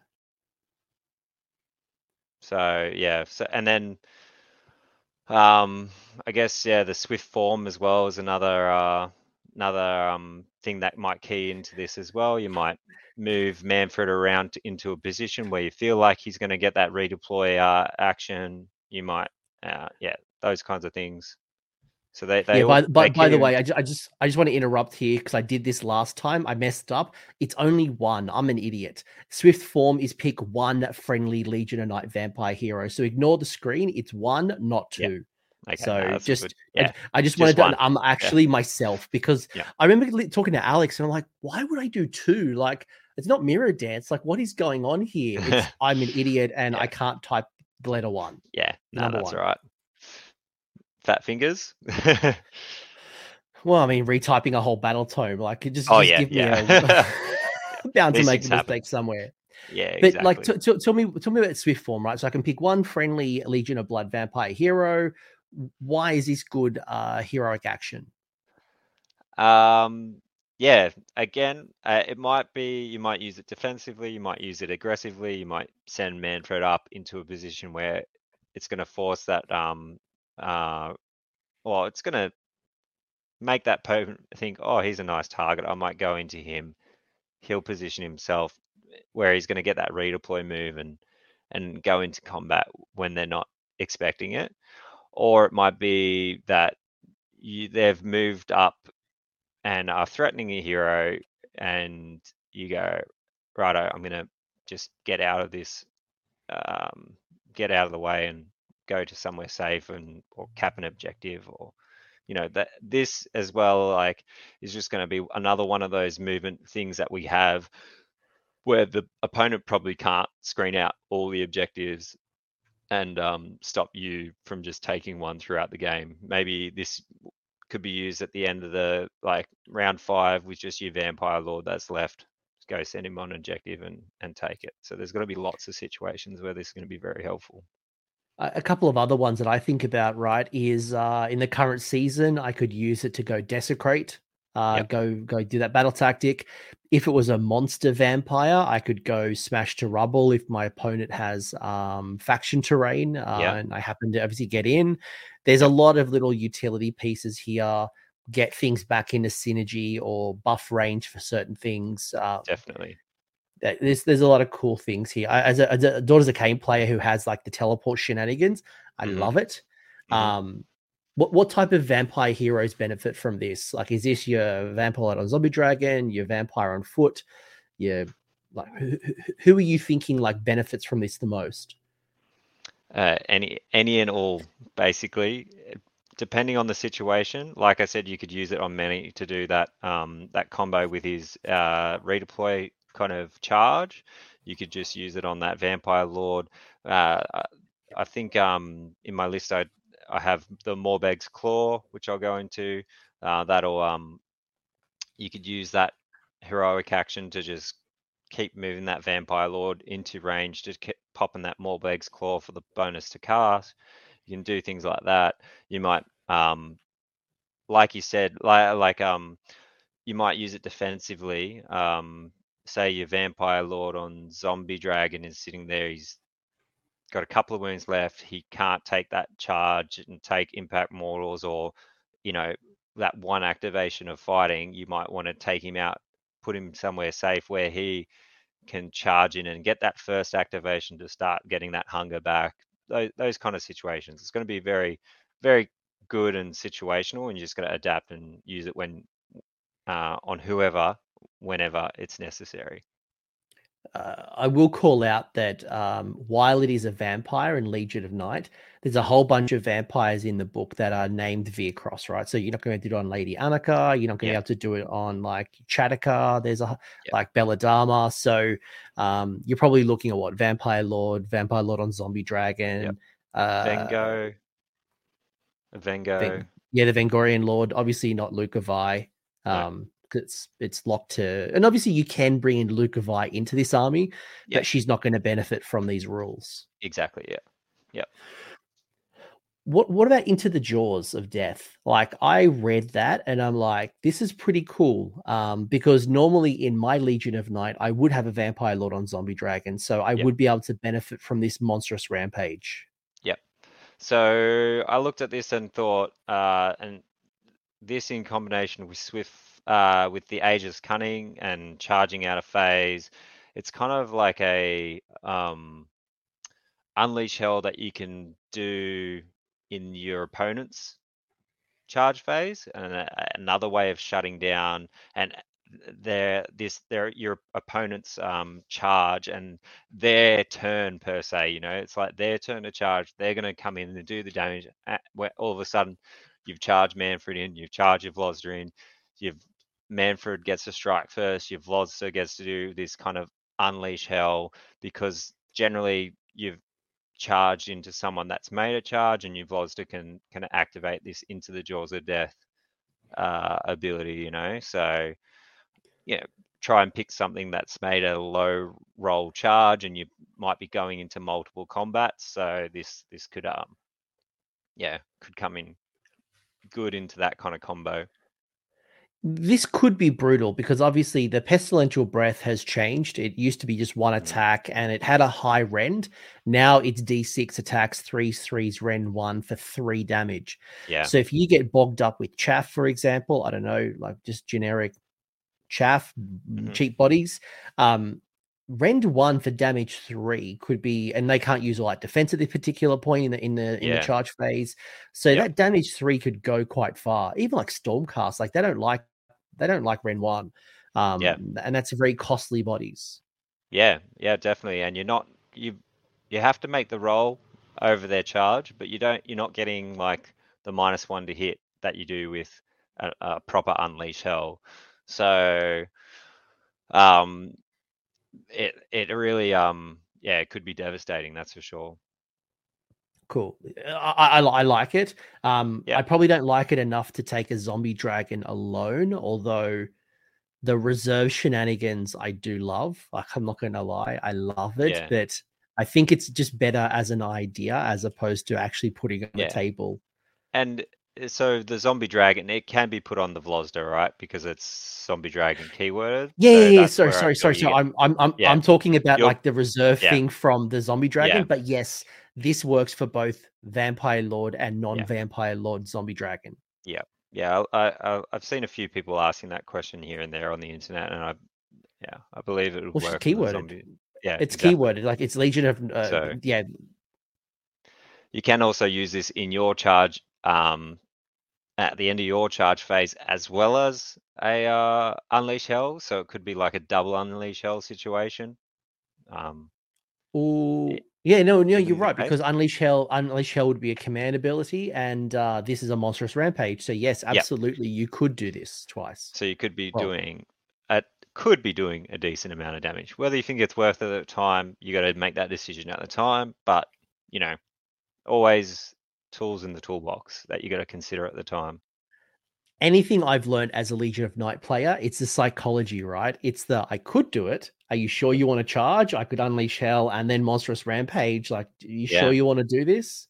Yeah, yeah, exactly. So it is something that someone might go, oh, that could spike D6, D6. That's a lot. That's a lot of attacks going through and a lot of possible damage. So uh, again, it's just like it's another tech into shutting down um, the opponent's charge phase and when they feel they're going to do a lot of work. Do you have a favorite command trait? Uh look, so all of these I I wouldn't say they're the strongest in the book per se, but I do like the bait. I don't feel I, I think above sus- suspicion would be good in certain matchups where you feel like you need to keep your general safe per se, but again it's uh, um you know relying on that nine inch charge if it's your Vlozda and you you're bringing in nine away and you you not getting any bonuses to charge. So uh, there's that. Um, I think the bait's strong now that it's got the plus one to ward rolls as well as save rolls. Um, I think that's pretty strong, especially when you consider there's quite a few um, armies out there that want to alpha you. You can set up screens and know that they're gonna. Not that you don't want your screens to survive, uh, to die exactly, um, like but having them a bit more survivable round one and to be able to retaliate and keeping them alive a little bit longer and letting them die later is not is not a bad thing. Yeah, that's not too bad. It's not too bad. Yeah, for me, like the command traits don't stand out. Um, Mm. I used to really enjoy in when I go back to my Legion of Night days under Legions of Nagash book. I would use the above suspicion style ability to come uh, come in from reserve, but I also used to have like um, uh, Morghast Harbingers who used to have the three d six charge to support, but that's Mm. obviously now an OBR unit, Yeah. and like there's not as we've talked about with Graveguard there's just not a lot of guaranteed ways to get into combat or at least ways to mitigate the risks. So You- You're also missing out on your your uh, magic, like your hero phase with that um, hero, your um, command point, all those Yeah. kind of things. So again, it's it's nothing that um, really sticks out to me too much. The unbending will, yes, it's strong, but having the restriction of being uh, uh, wholly around like w- oh wholly within the 12 inches of the general is it just makes it situational and is it going to be worth it? Probably not. Whereas i feel like the bait just is probably the most bang for your buck in out of all three. I feel like Unbending Will is rewarding you from having a defensive general. So I, I know Legion of Night, I want to be offensive. So again, Vampire Lord on Zombie Dragon, going out at my opponent, maybe supported with Mannfred and maybe some Vargheist, maybe some like just some uh, aggressive style. While this wants me to sit back and maybe it's building around the Wight King, uh, supporting a bunch of skellies because they're going to be grinding and just slowly advancing up the board. Uh, I don't know. That's a kind of like the style for me because your Yeah, aggressive generals are going to be too far yeah, away from your summonables. yeah, exactly, exactly. Yeah, I see that. Yeah, if you're building into that, then you'd, yeah, that's probably something to consider there for sure. Maybe, you maybe can, if your general was a wight king on, maybe if your general was a wight king on steed and you're building a lot of black knights, given that they're yeah, summonable, yeah, yeah, yeah, I could see that. And Black Knights, I guess, are a smaller unit, so yeah, having them count as two would would be helpful for sure. yeah. Plus, obviously, the mortals on the charge will help the attrition and controlling an objective. yeah, definitely. I'm I'm thinking ideas here. I'm trying to think of like what Oh yeah, where why? where this might be beneficial. Mm-hmm. Yeah, yeah, no, I see that. That's that's a good pickup. What about your Yeah. artifacts? Again, uh, yeah, not like they're good and definitely um useful. Not as standout as some artifacts, you know, Cloak and Mist and Shadows, but uh, Mist, Yeah. Mist and Shadows. But um, no, I, I like Morbheg's Claw, just that plus two to cast. Um, uh, in combination with the ability to move that character with the um the teleport ability, the swift form, is it makes it a li- just that little bit more handy, you know. So um, just moving it to where you want it, having that plus two to cast reliability is in a um, you know just uh, um, like there's some strong magic armies out there. So yeah, two to cast is always always nice. It could be helpful, and obviously we're in the middle of the current general's handbook, but if we go into like a magic meta, given that we have Seraphon, given we have Illumineth and Tzeentch, and there's a lot of hmm magic-y fight focused armies at the moment, if the Jet Next General's handbook rewards magic, that the claw is great, but I, I agree with you. The all three of them don't stand out. No. Um, I'd probably go to something more generic, but of the three, Yeah. yeah, I, I probably agree with you on claw.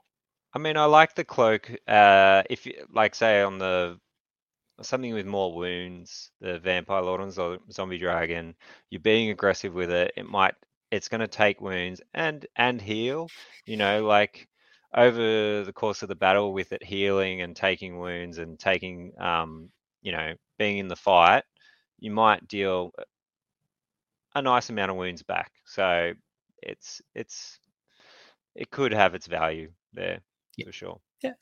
Yeah. Anything else you'd mention on Legion of Night? And by the way, folks, uh, we do have a Legion of Night list as well as a uh, Kastelai list. So Mm. we we agreed that this would be the Kastelai and Legion of Night focus, uh, but so more more is going to come in very shortly ish.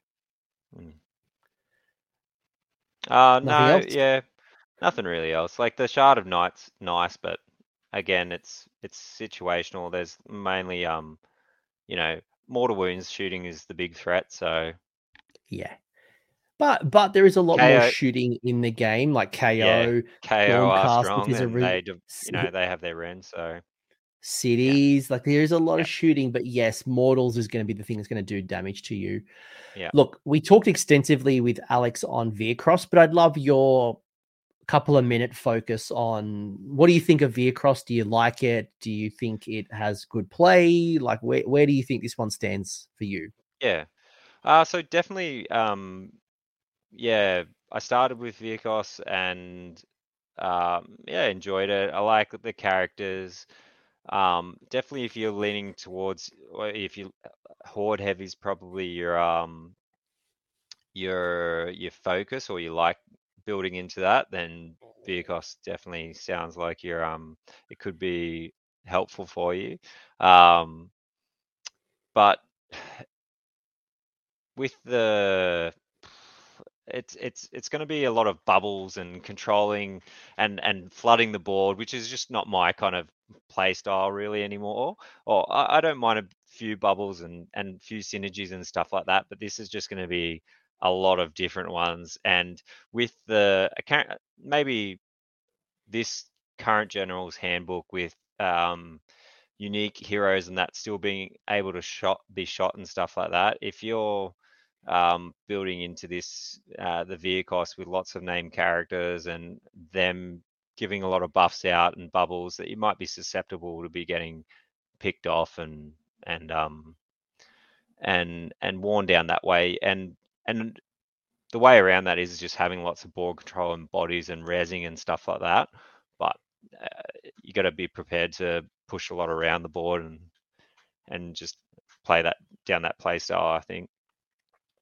To be fair in most generals handbooks just not this last six months that's true right? Like you know Yes. you can't protect your heroes anyway so exactly.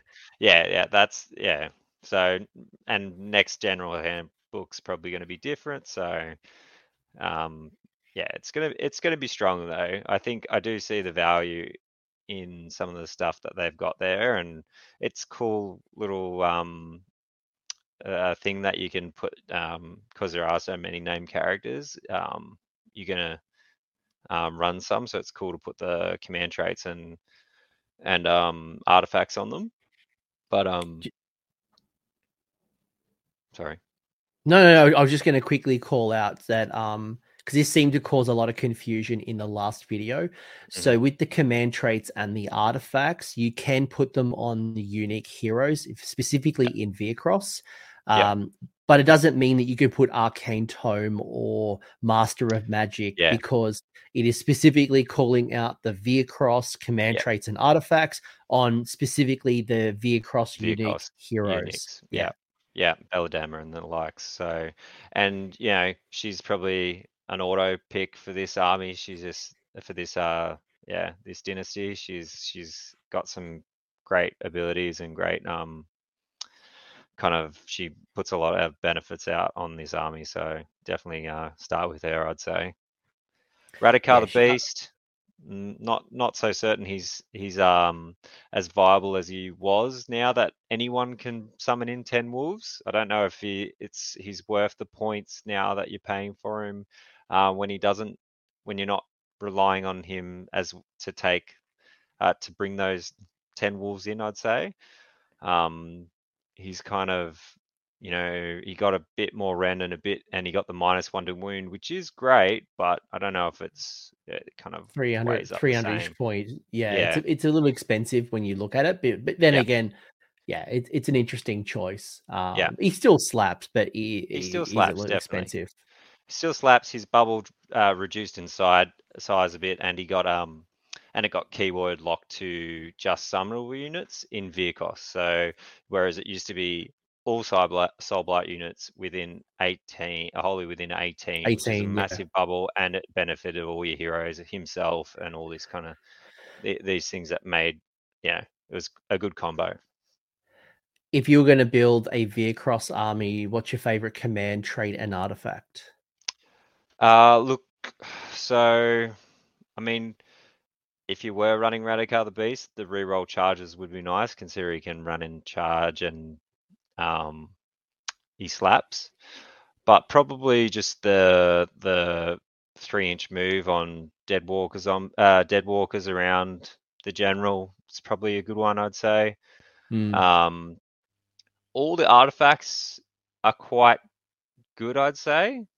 Um, yeah, like just the phylactery is the one that stands out for me yeah, yeah, like the five up ward on yes, put that on Belladamma. She can give her wolves around her that she's passing off wolf, um, passing off uh, her saves onto. Now I get a five up ward, which is uh is would be nice and strong. Um, yeah, the they're all pretty good. Like if you, I feel like you could take any of them, and they're all going to be doing work for you. That's for sure. I'm going to ask you a dumb question that i know the answer for already but i'm going to ask you anyway let's say i got Vyrkos and i Mhm. run Nagash and I take an artifact on a different hero with the phylactery. So Nagash giving me a, a five up ward, then the phylactery, if the synergy bubbles work together, brings it down to a four plus. Good idea, bad idea. Does it bring it to a five up, a four up Well, ward? That well, that's the 'cause question. Because it it adds one to the ward rolls for the deathless minions, but his might be a oh the yes. His, Yeah, you- his might be specifically uh, his own. Let let me look up Nagash. Let me look up Nagash. But in Mhm. the, let's assume that I'm true, and then we can. I'm actually myself anyway. Is it? it- Yeah, no, it's if it it's just worked, is it dumb? fast. Um, I mean, if it was a four up ward on all your, uh, I don't know, I don't know if it's worth it. Still with Nagash, you know, we'll get into Nagash soon, I think, but yeah, um, cool. yeah, I don't think it'd be worth it, and I don't think it works. It, do- it doesn't work. You're right. So I'm Yeah. looking at it. The ability is not a five up deathless. It's Morikhane, which is giving deathless a friendly, uh, a friendly deathless within 12, a five up ward. So Yeah, because this is pointing specifically at the deathless minions, Yep. it doesn't stack. So even Yeah. if it did work, it's probably dumb. Uh, and we've just clearly worked out quickly that it doesn't even work. So Yeah, let's just move along. and it doesn't also work for um, a lot of people who are kind of trying to figure this out at the start. It doesn't also work with um, Torgillius, who also has a five up ward for summonable Vyrkos around him as well. That's also a, its own unique kind of ability. But in saying that, you could have now several bubble bubbles of five up wards through your army through the likes of all those. So yeah, I mean it would make your um, body heavy um, kind of board control horde style play even more survivable. yeah, five up ward for like 60 zombies is a nightmare. Yeah, yeah. So yeah, yeah. Let's talk about the other unit, the other sub faction that uh, I did not give a lot of love about. And um, look, I am not the biggest fan. I was actually having a conversation with Freaky Deaky, that that little comment on YouTube the, the other day, and I said to this is my comment. I said uh, he's a big Kastelai fan, and uh, Mhm. he loves his Blood Knights, loves Vordrai. Uh, he was running in first edition like five units of Blood Knights. He he loves them, right? hmm And when I look at Kastelai, it's decent. I just feel like I could almost take the same type of list, put it in one of the other sub factions, and it's probably better. Uh, I could put this in Legion of Blood, for example. I could take the same type of list, put it in Legion of Blood, and it's better. Am I just being too harsh? Am I missing something? Like, where do you where do you stand with Kastelai? Um, look, uh, I feel like you're yeah you're being maybe a little bit too harsh, but All right. you got to build into the. I, I would say you got to. You can't forget about your summonable units, but you got to build into that um, possible level up aspect of cast Kastelai that could make them quite powerful. So, um, Prince Vordrai, obviously, you'd take him in cast Kastelai, but you wouldn't take him in Legion of Blood. He wouldn't be gaining No. anything there. So, okay, uh, when I make that comment, I mean Yeah. like, okay, grab grab Prince Vordrai, Neferata, swap them out, but the Yeah. rest of the list stays the same. Like, I just feel like Blood is better. So Yeah. I've, I've made my stance.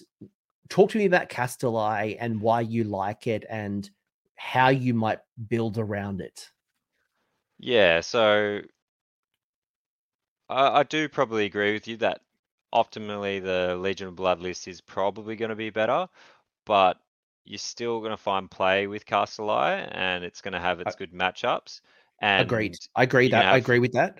yeah, you're gonna have fun with it, and you know the level up aspect of it is is yeah could be quite strong, and you could build up certain units as well as with the ability to um, kind of double up on them in the way uh, through multiple units versus not on the same unit, but like a certain unit gains a um a, uh, one of the bonuses, the um what are they called? The um Is out in the Might of the Crimson Keep? Might of the Crimson Keep abilities. Sorry, I forgot the main uh, allegiance ability, a battle trait. Um, yeah, like you can. There's certain abilities throughout. Um, the I think there's a it's a command trait, or Prince Vordrai can start dishing it out to other people and and make them strong as well. So Yeah, because obviously with the Crimson Keep, um, you know, at the at the end of the combat phase, if an enemy model was slain by attacks with melee by the Kastelai Vampire, so Yeah. that's obviously your Vampire Lord and Zombie Dragon, Prince Vordrai, your Blood Knights, your Va- Vargheist. Like, there's a lot of vampire type units. Yep. You get to pick pick one of the following, whether it's plus one damage, uh, you get to add uh, plus one attack, you get to add plus one to the to movement. There's a whole bunch of series of buffs that I guess progressively as the game goes on, you get better.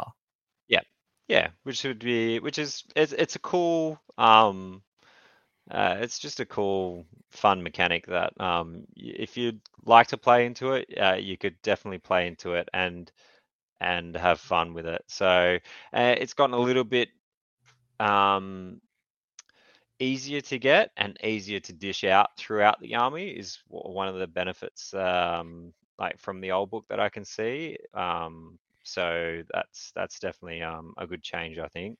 Uh, you used to have to wipe out the unit, I believe, whereas now you just have to kill a model. Um, so going to be easy to get those um, uh, buffs and and also with um, certain abilities, like I said, yeah, dish them out to other units as well throughout the army and get everyone leveled up quicker. I would I would normally at this point ask you about like what a list might look like, but we do have a mm-hmm. Kastelai list as yep. well, so I'll hold that one. Um, yeah, I will sure. say battle battle crazed. I really like that at the end of the charge phase. You yeah. get plus one to your wound rolls for melee weapons. So being a Kastelai monster could be a great for a solo Terrorgeist. It could be a Vampire Lord on Zombie Dragon or Prince Vordrai, Vengorian. Yeah. Prince, yep, is, is Vengorian Lord of Vampire? Yes. Yes. Yep. Vampire monster. Yep. So, yeah. Yep. Van Gogh, Van Gogh can do it. Um, yeah, uh, like Prince V lo- lost his uh, plus one to hit and wound roll spells, but through this monstrous action and an all-out attack per se, he's back there anyway. So or Titanic Duel, but yeah, or Titanic yeah, Duel, depending if he's versing a monster, yeah. So oh, he'd miss out on this battle craze though if he was doing Titanic Duel. So true, true, yep. true. Yep.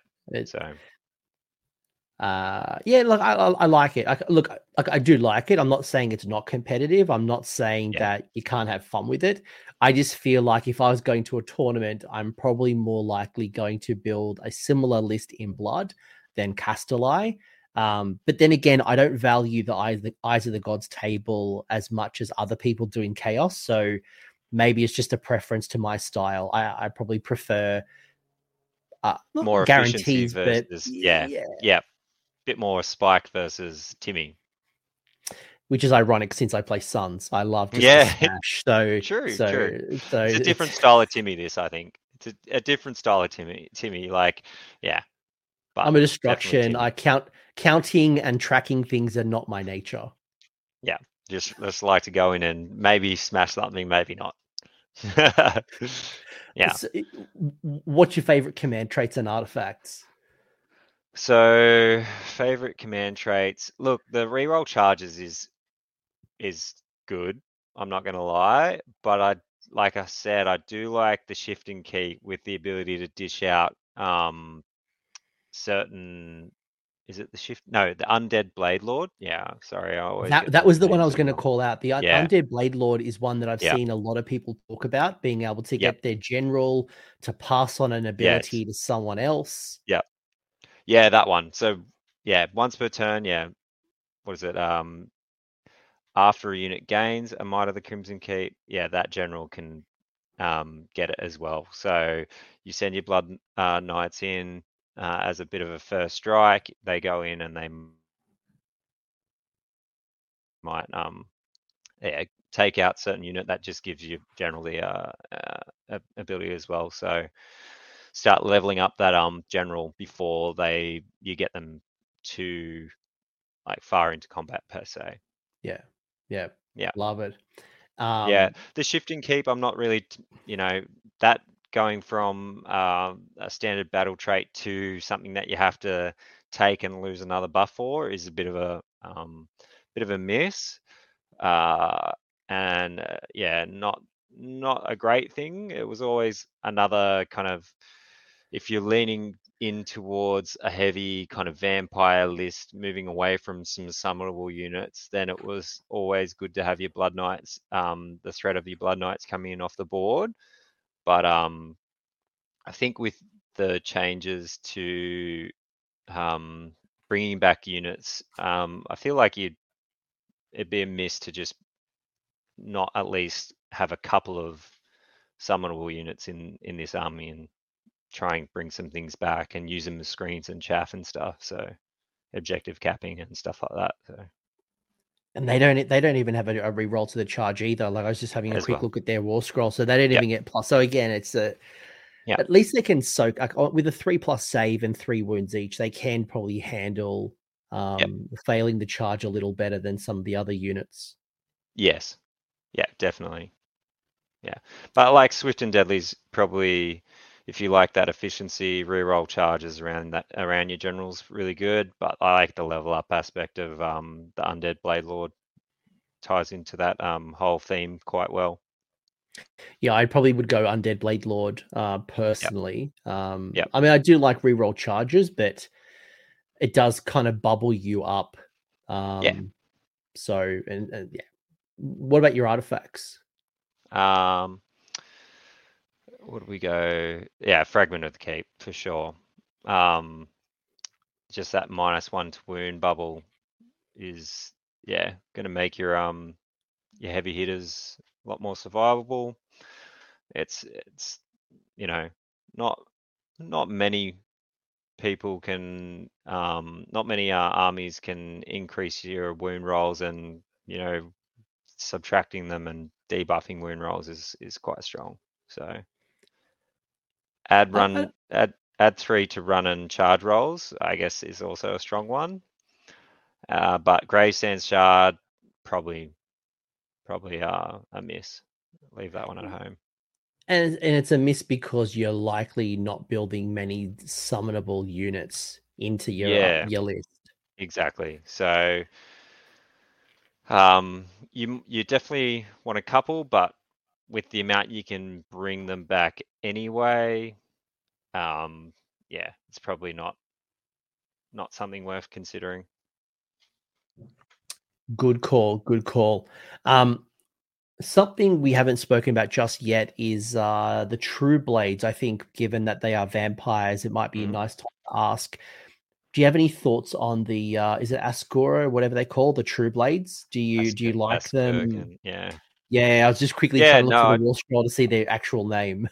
I do like them. Um, yet to get the full reinforced unit, um, which I have in my list. Uh, we'll see later on. I'm yet to get them fully um, painted up and into battle, but I feel like they're definitely going to have some play. And if you start getting some buffs on them, um, they're going to be, yeah, something to be feared per se.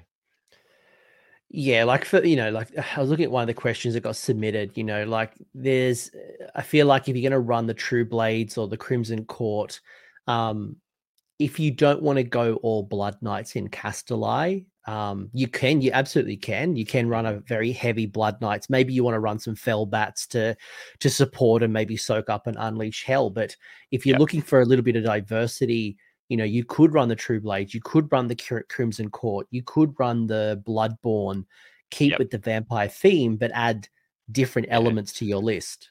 The Vyrkos Bloodborne wouldn't get any of the buffs, unfortunately. They would. They're they're still a fast. Are they v- are they Vyrkos? Are they? Yeah, they're still Vyrkos. Yeah. Oh. Yeah, yep. It'd be nice to have some um some neutral bloodborne through all the dynasties, you know. I. Some I, I, I probably, missed that one. I was thinking they were just vampires, but I probably missed that they were Vyrkos. Yeah, yeah. Unfortunately, they are. So, um, would be nice to put some buffs on them as well. But um, yeah, there are. Yeah, like you said, the Askurgan True Blades, the um fights last on that they can give out if they're reinforced on a two plus is it could be really good. So What about what about Vargheist? I, I know they're probably like they're traditionally known more for the Legion of Night, like Mannfred's type things, yeah, but they are vampires, and Yep. Death's Descent is a sweet rule. Being able to set them up in reserve, they've got the hunger, they have exploding sixes, although they have only three attacks. Um, Um, Vargas again are, is another slight disappointment. I wish oh, they got they did. You know, it's hard to complain when they did gain the hunger and the vamp I don't. They might have had the vampire keyword before, but they they definitely gained the hunger when they didn't Mm. have it before. Um, but still, yeah, a little bit of a miss. I feel like with no rerolls, uh, no um, you know, rerolls or bonuses to charge. Again, being that deep strike um unit still just makes them a little bit and and them being a little bit more of a glass hammer even um you know you you sw- these monsters are circling the battlefield waiting for their key moment to come in and they swoop in nine away and fail their charge. Like it just if they got some kind of bonus then maybe yeah some more reliability there but um yeah uh, Yeah, I've, I've, been, I've been disappointed too many times with Vargheist uh, Yeah. because they fail the charge with a five up save. Yeah, they've got four wounds, but Yeah. they just die so quickly. They do, yeah.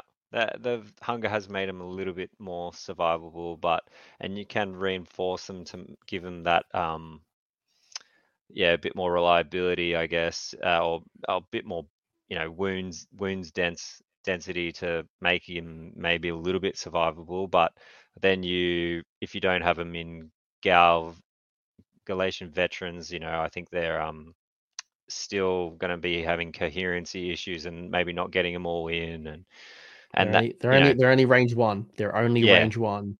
still so yeah could have had some more improvements i think and maybe would have been worth considering a bit more. Like a lot of people love them they are still a good fast unit. You don't have to keep them in deep strike or you can bring them in a bit more safer and then and and think a few turns ahead and bring him bring him into the fight later on. But yeah they're, they for what you're paying for them as well it's it's yeah it's still probably not not the optimal choice i think. What are they like 200, 180? Uh, I think they were like one, one sixty or something. Uh, yeah, okay. One fifty-five. 155. Okay, that's not too Yeah. bad. Was- Yeah. Okay. Uh, anything else with Kastelai? Like I think I think we've we've given them uh, a pretty good run. I think I'm hearing that they are good. Uh, Yeah. There's definitely strong lists that you can build around. Um, but they're probably a bit more. I mean, it depends on like again how much you want to lean into the the leveling up throughout the game versus the guaranteed stuff at the start, which is what I enjoy. Yeah. Yeah. Yeah. D- different play styles, I guess. Um, for certain people, this this army will be um better suited. So, and you know, next GHG might be more cav focused or monster or here. You know, like certain things could change and and it become more viable. So. Sure, like yeah, it, it could. If we go into a cavalry meta, then giddy up, blood knights, Mm. absolutely uh, amazing, amazing. Um, quickly, what about your Avengorii? Uh, where do you stand with your Avengorii? again another fun Uh, definitely um has had a bit of a glow up i think since uh last time but still just just you know lacking a little bit um the monsters are still for where they're pointed are, are probably not uh, you know not gonna you're not gonna get your money's worth fully with them i think um they pair well with the um the vengo lord uh, I think. And if you're gonna, it could be a really fun kind of monster mash list. But again, you you're missing out. Like if you lean too far into it, you might um miss out on your summonable units kind of Yeah. benefits as well. So there could be a good balance list there where you do have a bit of lean into the Avengorii stuff with a cup a monster or and a Vengo and a and Lauka Vai is probably an auto take in it. But um yeah, there's definitely some um some um play as well, I think. Yeah, you could take it solo Terrorgeist. You could take the Vengo Lord. You could. There's a, a lot of different ways. I feel like if we ever went back into a monster meta, like imagine this type Mm. of build at the start of third edition where there was like monster battle tactics. Yeah. Um, this this really shines, but at the moment, I think for me, I want to build more around summonable troops in some capacity: skeletons, zombies, black knights, doggos. Yeah. The you know, I think it's Lauka Vai's. She has the spell that gives the um six inch piling, I think. That for for Avengorii monsters on a particular unit. that could be really strong with this unit, but then it's somewhat um, kind of is counterintuitive um, for your monstrous actions and stuff. You're not going to exactly pile in out of combat from six because you're going to be missing out on some of these um, monstrous actions, which the army techs into quite a lot. Um, but it could be good for, you know, hitting that unit uh, behind the um, chaff line or the you know the the screens, and then going into your charging into your screens, and then six inch piling uh, over your screens, or once one of the monsters has killed the screens, then you pile in all the rest of your monsters over the over the top. So it could it could be good. Ha- have its moments, and I'm I'm keen to try it out. But yeah. yeah. Favorite command traits and artifacts? Uh, the artifacts are all that once per game kind of thing. Yeah. Um, and I think it was was it the crown the one that gives you fights first i think it was uh the yeah, the, the, the collar. collar yeah, the collar was probably my favorite just for that once per battle key moment where you're like, I need to strike first or something like that. You know, or I need to get two activations in and and get the most out of my monsters before they take a hit back or whatever. But um as for the command trait, uh, uh the definitely the monstrous might with the um the big bubble of minus one to wound rolls that um affect um your monsters. That's super strong. Yeah, okay. I, I don't mind unhinged rabbit, uh, rampager too, but it, yep. it is relying on some sh- uh, enemy shooting. So yes, yep, situational. Like it, it yeah, it's going to be good, but the I feel like the minus one to wounds is just is just money. It's consistent. It's going to be yep. around a bit more. Um, yep really quickly uh when i say quickly i mean like I, we're almost at the two hour mark i know right? And this is the problem with the book folks. Like as much as i want to sit here and go through like bob what do you think of the coven throne? Bob what do you think of the zombie dragon? And the I like ramble too. well, we, no no no it's not about rambling. It's just yeah. the the, val- the value of each unit yeah. with with death especially Soulblight Gravelords the power is not in one model it's yeah. in the combination and the synergies across Definitely. multiple power pairs or trios. So yeah. we talk about the Coven Throne. We're going to talk about the other things that you need to really make the most of it. Then we go on a tangent, and like you just mm. you, are here forever with this book. And oh yeah, as a as a list build, this goes back to what you said right at the start. It's exciting. Yeah. As a reviewer, we're here for 10 hours. yeah, yeah, yeah, definitely. I, uh, there is one guy out there that's done like a multi part, like hours on hours in kind of uh, review of the book because it's just that you could just go for hours and hours. Yeah, yeah, you're here forever, which is exciting, and and and uh, obviously, content creator is going to keep us employed for a long time. Yeah, talking to Alex, like Lust for Domination was just his absolute favorite. Um, where do you stand on the grand strats? Um, it's it's just going to depend on what your what list you're building. There's probably a couple there that you wouldn't take. Um, maybe Crimson Larder and uh, I think the Dance Macabre, where you probably just better off just choosing um, takes like, what theirs. I mean, it's more restricted. Takes what theirs. So um, Empire of Corpses is just so good. So, like pretty much easy if you are taking lots and lots of not entirely MSU, but if you have a few MSU units of and you have lots of summonable units that you're just throwing away. I think I was talking to one of my other Soulblight players. It's like maybe that minimum, maybe five, four or five summonable units in your army that you feel yeah. like you can get that as an auto, maybe. But it's it's again if if you're um say you're just winning um, and you're not exactly losing any units, then you're not going to get it. So because nothing's dying to to be brought back. So lust for do- domination is going to be pretty easy to get as well, depending on on your um your game. Yeah, yeah. I think with, Empire Corpses goes really well with the summonables, as you said.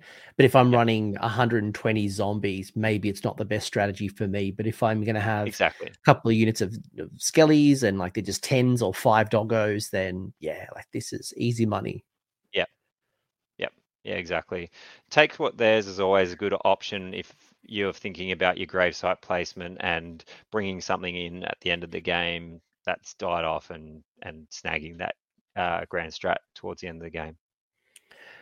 Without going into the details of all your battle tactics, do you think that they are achievable? Like, do you have a bunch of achievable ones? Um, are there ones that maybe you think you'd score more than others? Like, where what's your high level overview of the battle tactics and where's the gold? Yeah, they're they're all pretty good. They're all situationally good. Like they're not, you know, um, Tzeentch, Daughters of Khaine like autos. Uh, they're all going to have their situations, but uh, um, I feel like given that there's quite a few of them, and uh, that in combination with the other um, battle tactics that you have through the GHB and stuff, you you're going to be hard pressed not to do five um, in a game just because they're you're going to have these situations arise where you go, oh, there it is. So yeah, like cursed unlife is basically a guarantee. You're gonna, yep. you, uh, as long as you got a couple of oh, vampires. yes, now with the, uh, especially now with the hunger change, that's probably uh, your your your order, your guarantee. Yeah, like there's a couple, and as you said, like it's all situational. But like when I look at this, you know, the choicest choicest vintage, uh, Callous Overlord, Grasping yep. Dead, like Expand the Grave Empires, like they're all they're all relatively achievable. It's just going to yep. be when you pull out the right card at the right time. Exactly. Yep. Yep. Keep them all in mind because they're all very achievable given the certain situation. What's your first battle tactic you use as a, a turn one up? Because you don't have a lot of mobility to go and score. Um, obviously, the, the the the grave sites to help you do desecrate if you want to, but is there ones that you find turn one you'll use uh, more than others? Um, uh, I think with the summonable heroes now, it's um probably a little bit easier. You will you have you know you desecrate. You now have you, in the current GHB you have your um um what's it the cunning tunnel maneuver. Yeah, cunning maneuver, you can bring your summonable hero down now and and not use your tunnel master. You can save that for later in the game. There's, um, you know, like expand the grave empires. You, you know, there might be two outside your objective, outside your territory, which you can just go bang bang, like yeah. two summonable units from the grave site. So again, it's just going to be mission dependent. Um, you know, it's a good shot. Yeah, it's a good shout. Yep. Uh, all right. Very quickly, Nagash. Do you like yeah. him? Don't you like him? And how many points would you pay for Nagash if you could decide? Because he's 965 yeah. and talking to talking to people with OBR and Nagash, sorry, and, and, and Soulblight, everyone has said so far that he's too expensive, and I would agree. Uh, I thought he probably he probably would be too expensive at 900, which is what his old points were. Yeah. So what's what's your thoughts on Nagy? Yeah, still too expensive. Like he's he's not 965. He's like 965 plus cogs because he still can miscast first go and you know i feel like if you're not taking cogs with him then you yeah you're just playing with fire with that many spells going off in a turn so um he's yeah he's just too expensive definitely got um, some slight improvements. There's definitely um, it's again it's a bit of a sideways um, change. You know, some nerfs, some improvements, kind of thing. Um, with his five up ward and stuff, he's def you know, if you are going to run him, you'd run him with lots of bodies, maybe a couple of small um, foot heroes just to support those bodies and and and um, get the most out of them. But yeah, with with uh, how much he's costs and he's still susceptible to that miscast. He's too expensive, I'd say. I think every every discussion I've had either online or offline is that his war scroll is better. Like Yeah. if you look at the war scroll Yeah. alone, he's got a glow up. And if you want to run Nagash because he's your favorite model, absolutely run him. Um, but it does restrict you to the amount of points you've got left, and it doesn't leave you a lot of wiggle room, especially if you add cogs as well. So, Yeah. um, I think like as a war scroll, it's fantastic. Yeah. The point just doesn't match what you get for your essentially thousand point investment. Yeah, exactly. Yeah. Um, I don't know what the right price is on him. I was What, what would you pay? about What would you pay? What would you pay? um probably around 800, around that um 800 mark, maybe a bit more than Teclis, maybe um you know, I'd say around 800 would be a good good amount. You could still get that um more than half your points going into like the rest of your actual army. So if I was building a army around Nagash, let's say I was going to a, a tournament and I don't care, I just want to do the best I can with Nagash and I want to show it off. I think I'm building around skeletons because they're cheap. They can be efficient. Uh, they Yep. work well with the summonable, and there's a lot of cool things that I can do. Um, I feel like zombies and skellies might just cost me too much. Mhm. Um, because you obviously your zombies are going to need you know uh, a, necromancer is going to need a corpse cart uh, so it doesn't it leaves you with even less um, if you were going to run Nagash in a soul blight what what would you build around Yeah, probably.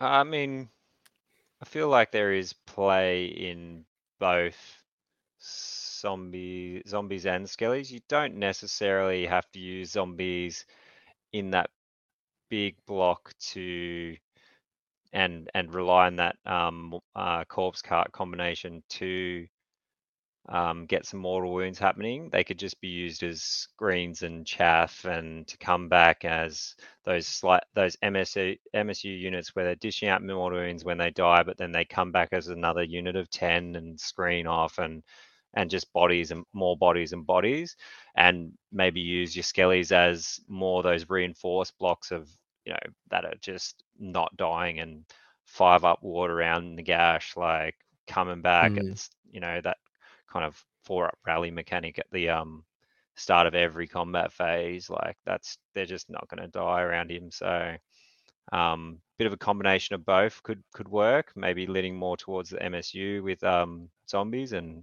some reinforced with skellies that's probably how i'd build yeah I could see a mixture whether it's uh, skelly zombies skellies doggos i think yeah you're Yeah. playing into the you're playing in the summonal space i, I agree Yep. um gi- given that we have a bit more of a focus with Bla- uh, legion of night and with um Cross, Mhm. would you take Ivya Volga, even though she, uh, she is uh, a Vyrkos? Uh, I do love Behemoth Bane, and I think depending on where the meta sit, it's actually a really good rule. Yeah, Ivya's um she's a good war scroll.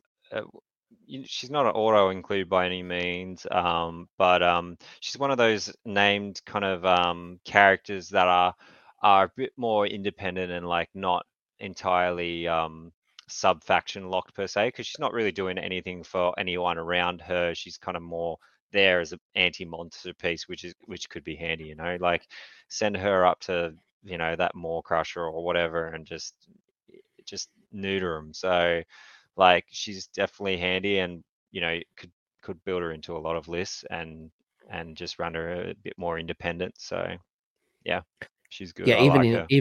Yeah, even in a Kastelai or a blood Yep. list, I would I would still consider her because yeah, uh, yeah, you, you don't need the Vyrkos abilities to make her work.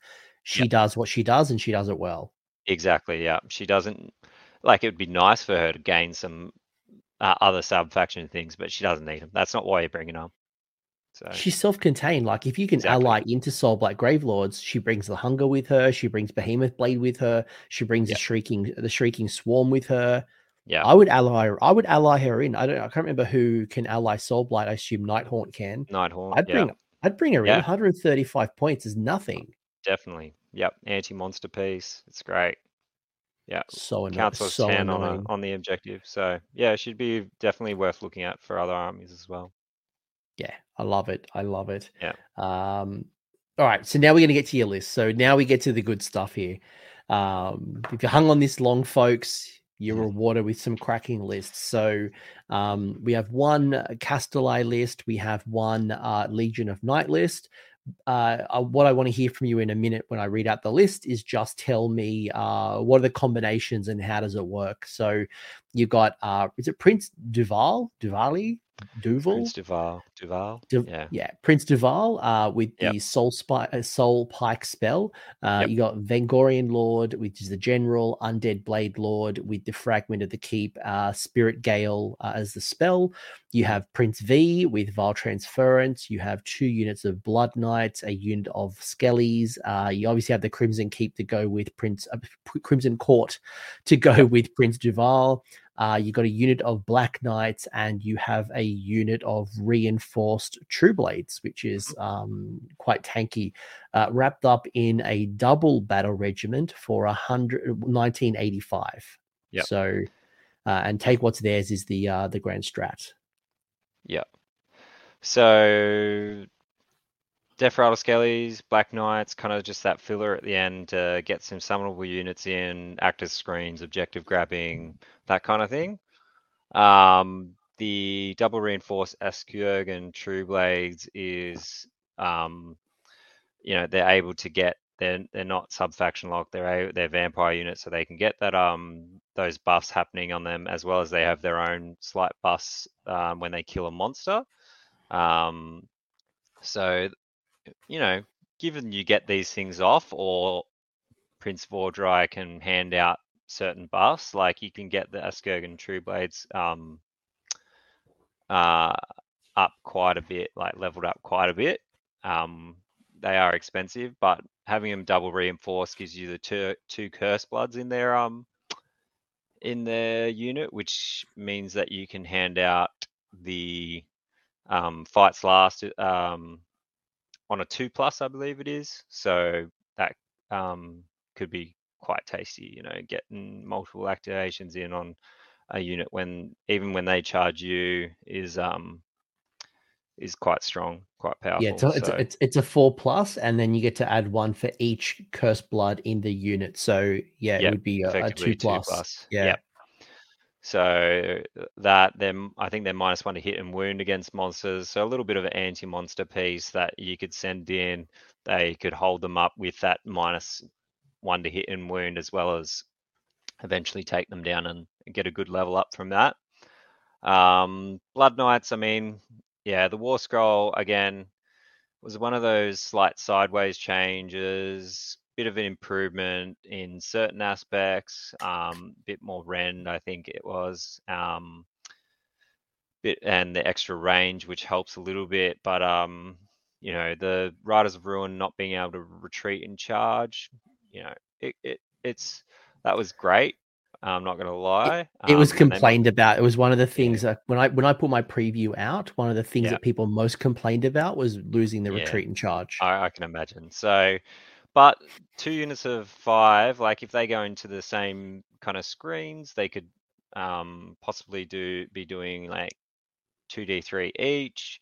You could um, blow up the screen before um, through the charge and through the pile in that you pile in over the top of them into the um, the juicier targets in behind with your two inch range or, or, whatever. You know, it's going to be um, not harder to screen out, uh, but like uh, your opponent will have to think about screening them out a little bit differently. So um, it, it could work. So their b- battle line in um, so um, you know they they're just a fast, you know, heavy hitting kind of unit. Hopefully, you're sending, and if you're sending him into certain things, um, maybe think about are they going to be able to kill them and um, be free to charge next turn, or you know that that kind of thing. So, um, and again, if you're giving them level ups and bonuses, um, they they also get stronger and stronger. So, um, Prince Duvalle and his Crimson Court, like all the um, uh, speaking of glow ups before, all the um, Underworld's warbands got some glow ups. I think they all just got a bit better.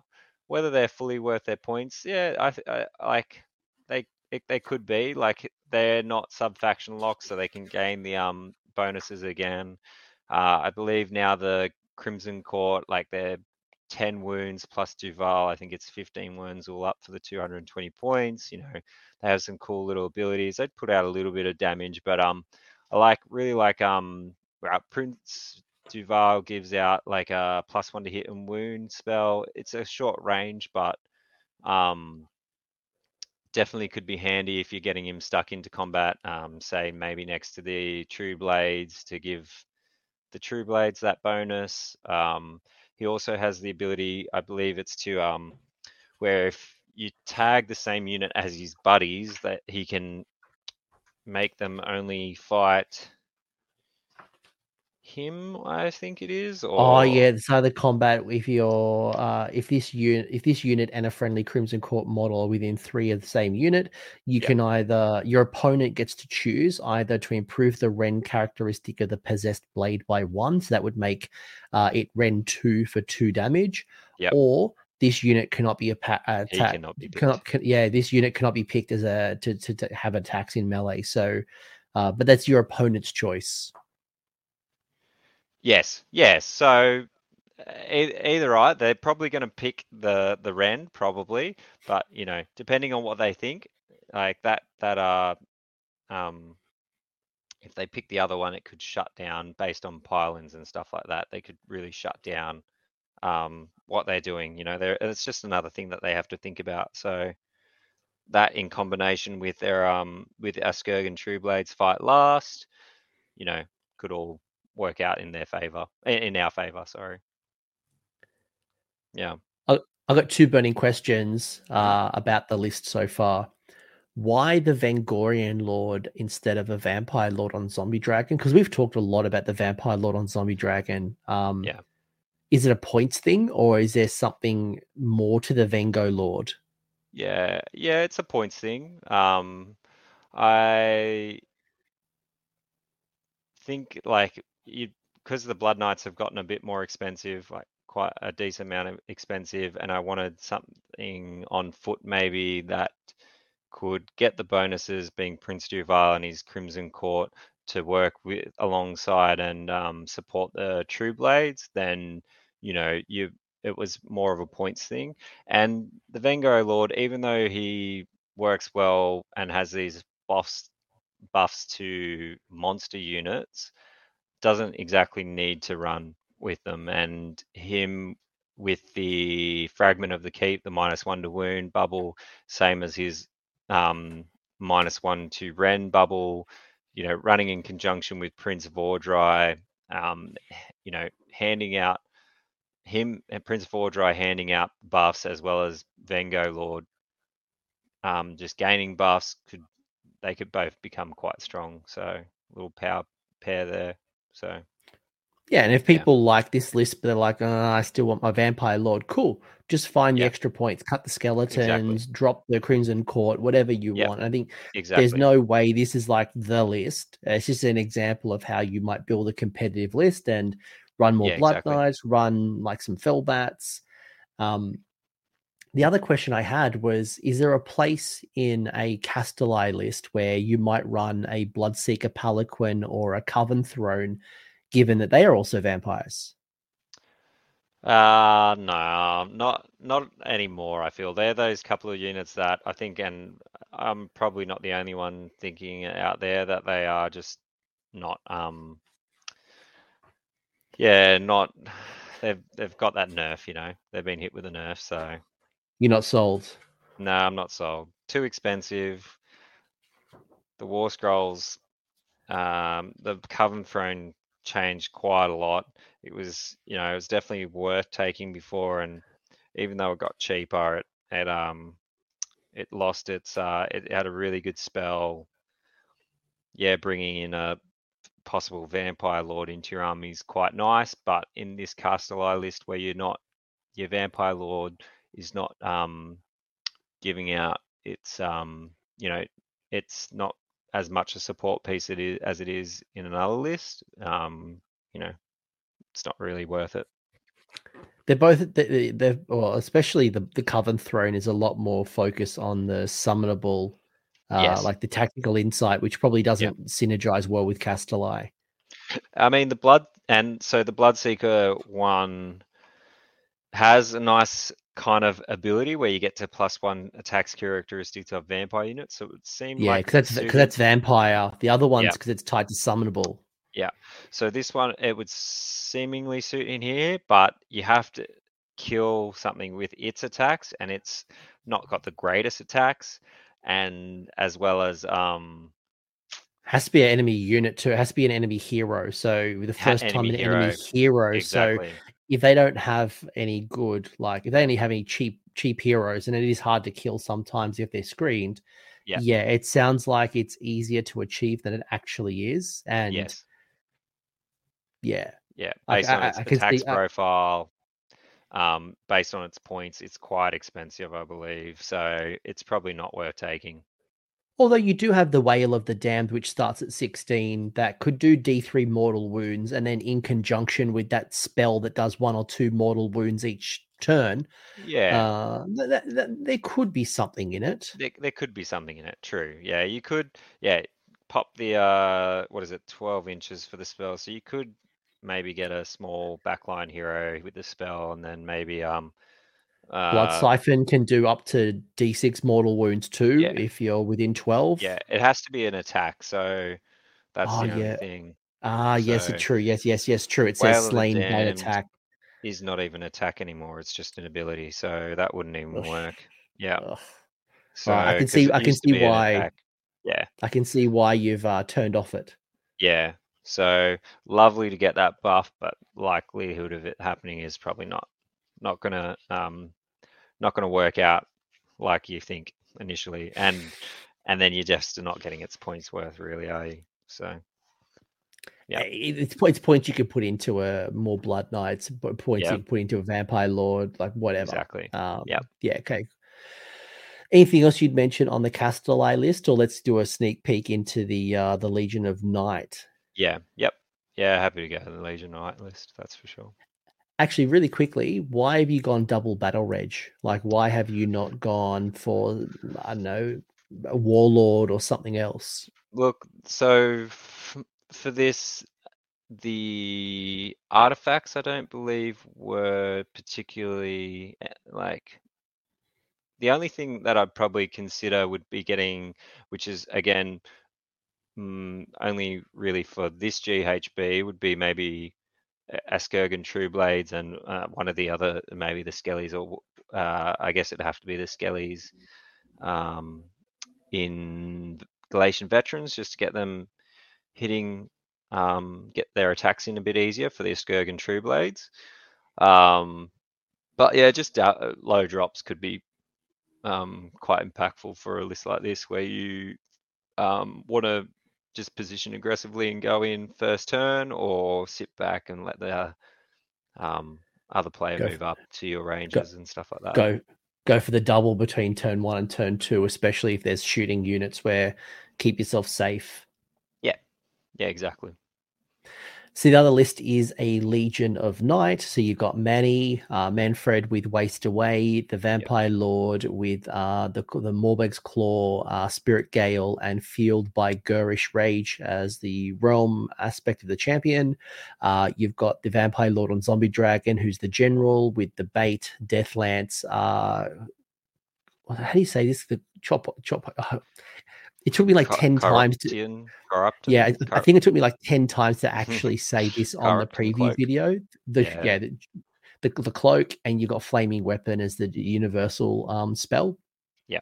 Got a necromancer, prison of grief, de- uh, skellies. Uh, you've reinforced zombies. You've got fell bats. You have got a mortis engine. You got a corpse cart, and you've got some grave guards. So a lot Yep. more summonable units wrapped up in a warlord, a uh, Galletian veteran, and a battle reg for 1975. Yeah,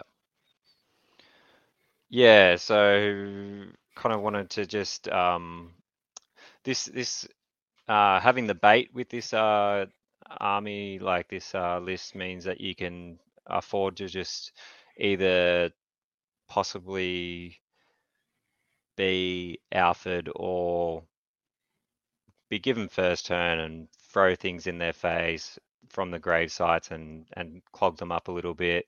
So you, I thought I might go for the uh, many drops kind of aspect.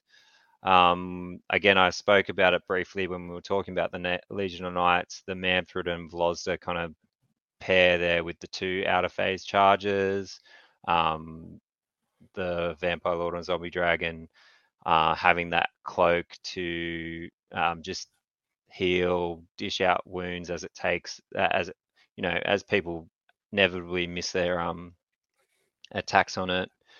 Um, the flaming weapon on this vampire lord on zombie dragon, just because, yeah, just it's just gonna, um, yeah, make it. It more, wants to um, slap. It wants, it to, wants slap. to slap. It- it's going to be played aggressively, you know, Man- Mannfred, um, and um, them just charging in and fighting. So, the, Uh, so the lance would be on the charge. The death lance would be Ren three, and with flaming weapon, was it damage Four damage. yeah, Yeah, damage wow. So, um, if you think it's going to be in multiple combats, maybe the more attacks on the claws would be better. But I think it works out yeah, much for much. I think um, sometimes people like to put um, the flaming weapon on like the the most attacks possible, so you get the most bank uh, um, for it. But um, yeah, making those three rend um, lance Damage attacks, four. yeah, damage four is is pretty pretty tasty.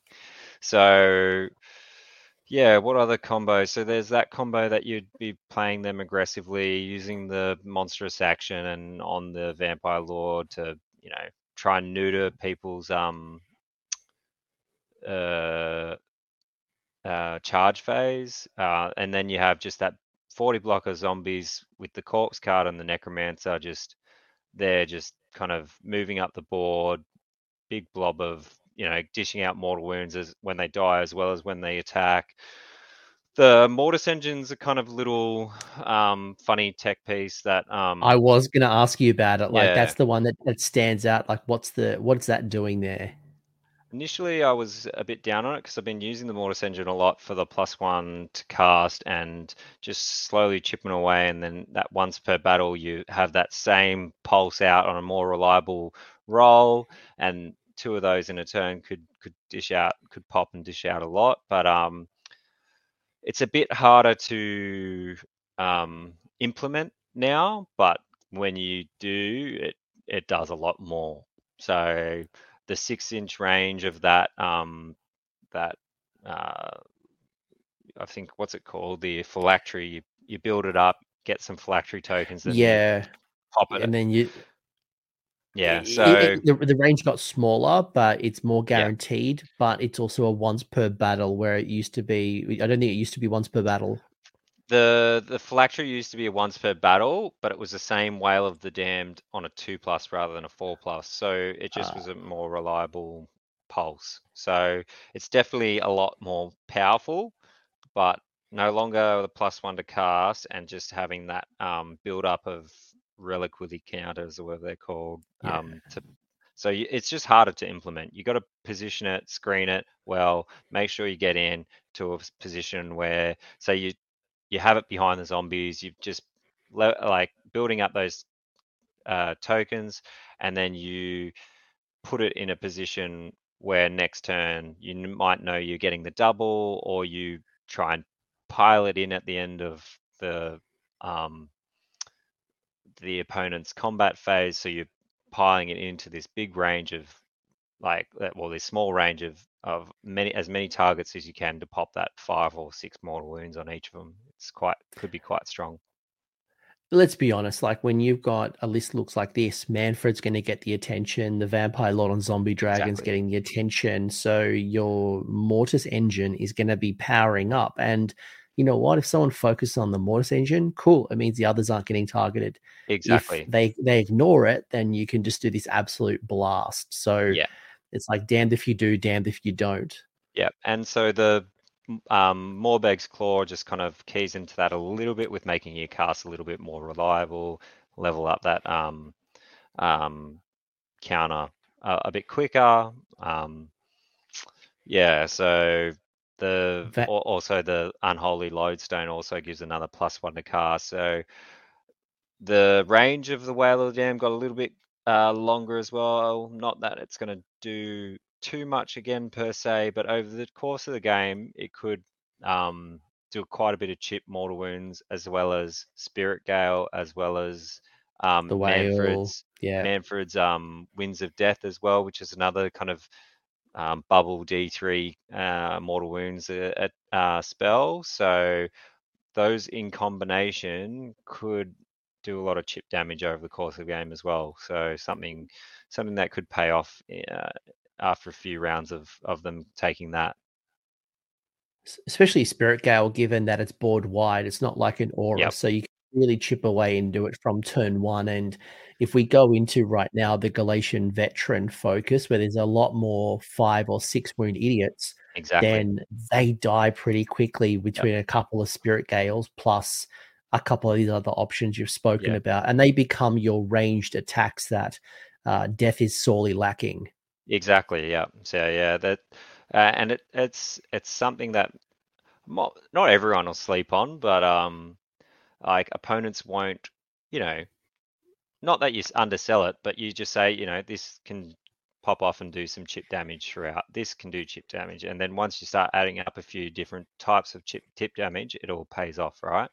So Yeah, it, it's it's what Seraphon used to do with Comet's Call and stuff. Like you just chip, or you know, Rain of Stars from the Star Drake. You're just chipping away, and then come turn three, when it's Yeah. really important, those Yep. heroes are just ready to die. You've you, the attrition really kicks in. yeah, Um, exactly. I could I could talk to you forever, and I think we, we all know this, right? But I've got a couple of burning questions I want to ask from a bunch of listeners, and then we'll Yep. kind of wrap it up and bring it home sounds because good. again, so Yeah. much in this bloody book. I know, right? so much in this book. All right. Yeah. So, uh, Nagash apologist asking, do you think Legion of Night Black Knight builds are reasonable? Yeah, yeah, definitely. Like, um, teching into that outer phase charge where you're charging in, uh, say if you've gone for the the Wight King on Steed, you've made him in general, you got a 15 block, and all of a sudden they're uh, charging in the opponent's charge phase as well as your charge phase. Uh, that's yeah, definitely going to add up and be quite nasty, right? 15 mortal wounds on the charge. Um, basically, if you you know within range of the um the Wight King, it's pretty pretty tasty combo. So Yeah. And uh, the Black Knights, correct me if I'm wrong, they have a minimum of a six inch charge, right? So, if you're smart with your Yes. positioning, you can almost not fail that counter charge. So, Yep. um, love it. Love it. Yeah, Uh, yeah, definitely I a good would. I, I would agree. I would agree with you. I think there's definitely a play, and I think there's going to be a lot more Black Knight builds uh, on the table. Oh yeah, Uh, Rock, Rocket Ricardo saying uh, with Legion of Night, what is the go-to countercharge unit? So I guess we're already talking about this, right? So Blood Knights is definitely one. Um, I have a dream of casting Soul Pike on a unit, and that charges in, takes the mortal, and then it's mopped up by a unit that countercharges with Black Knight. So we kind of Yeah. already alluded to this a little bit. yeah, Is this one of the dream combos? yeah, definitely. Yeah, that's a good combo for sure. Yeah, another. There's so many combos in Legion of Night that work well with that counter charge with you know the spells, other units like the Vampire Lord doing the um monstrous action, all those kind of things that could work out to do quite a bit of damage and shut down um your opponent's charge phase where they where they should be doing the the work and not expecting Legion of Night like to be Yeah, Yeah, and it, it ties in nicely. Like if you read the the lore of Legion of Night and Mannfred, Mannfred never just runs up and just goes to attack. Mannfred is about sneak attacking and you know Mhm. attacking at a weak point. So uh, it ties in nicely. Uh, Ro- Rocket Ricardo also asking, are doggos or dire wolves um, a thing in Legion of Night over zombies? I feel the six inch pile in synergizes well with countercharge, or is that too much?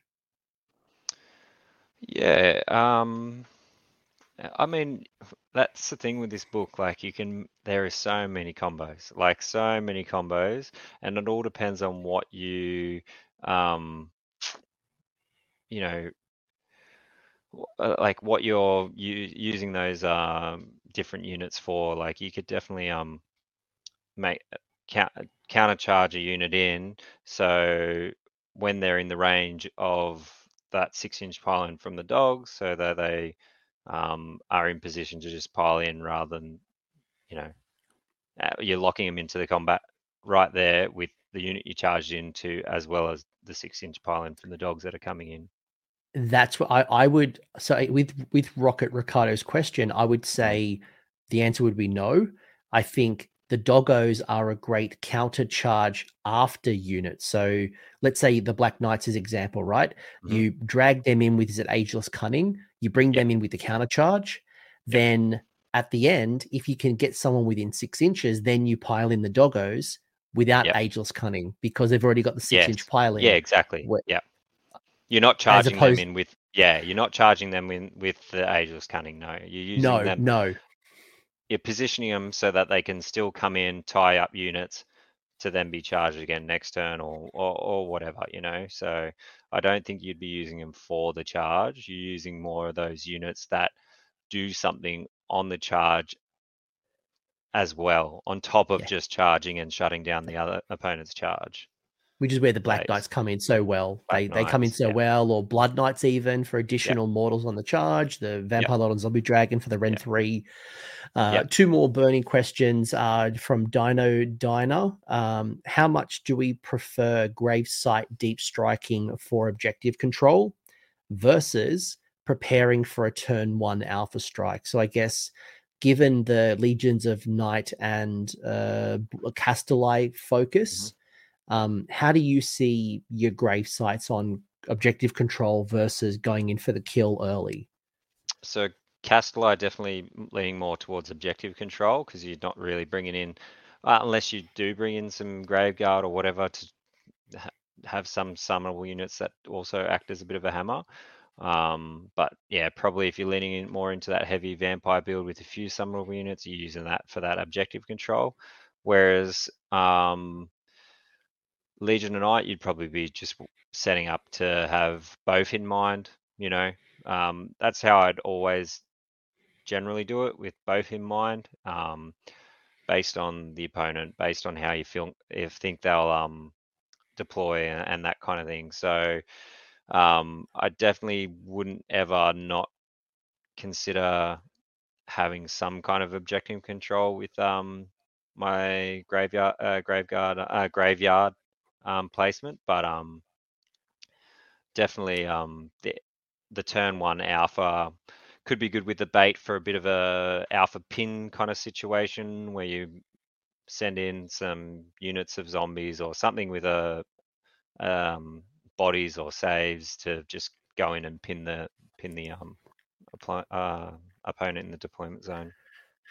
Yeah, I tend to agree. I think I've got preferences, but I never have one play. So I think it ultimately comes down to who's going first, or if I'm getting the choice of going first. Um, exactly. do I, is, there, is there shooting? Where are the objectives? How many objectives? How fast is it going to be to control?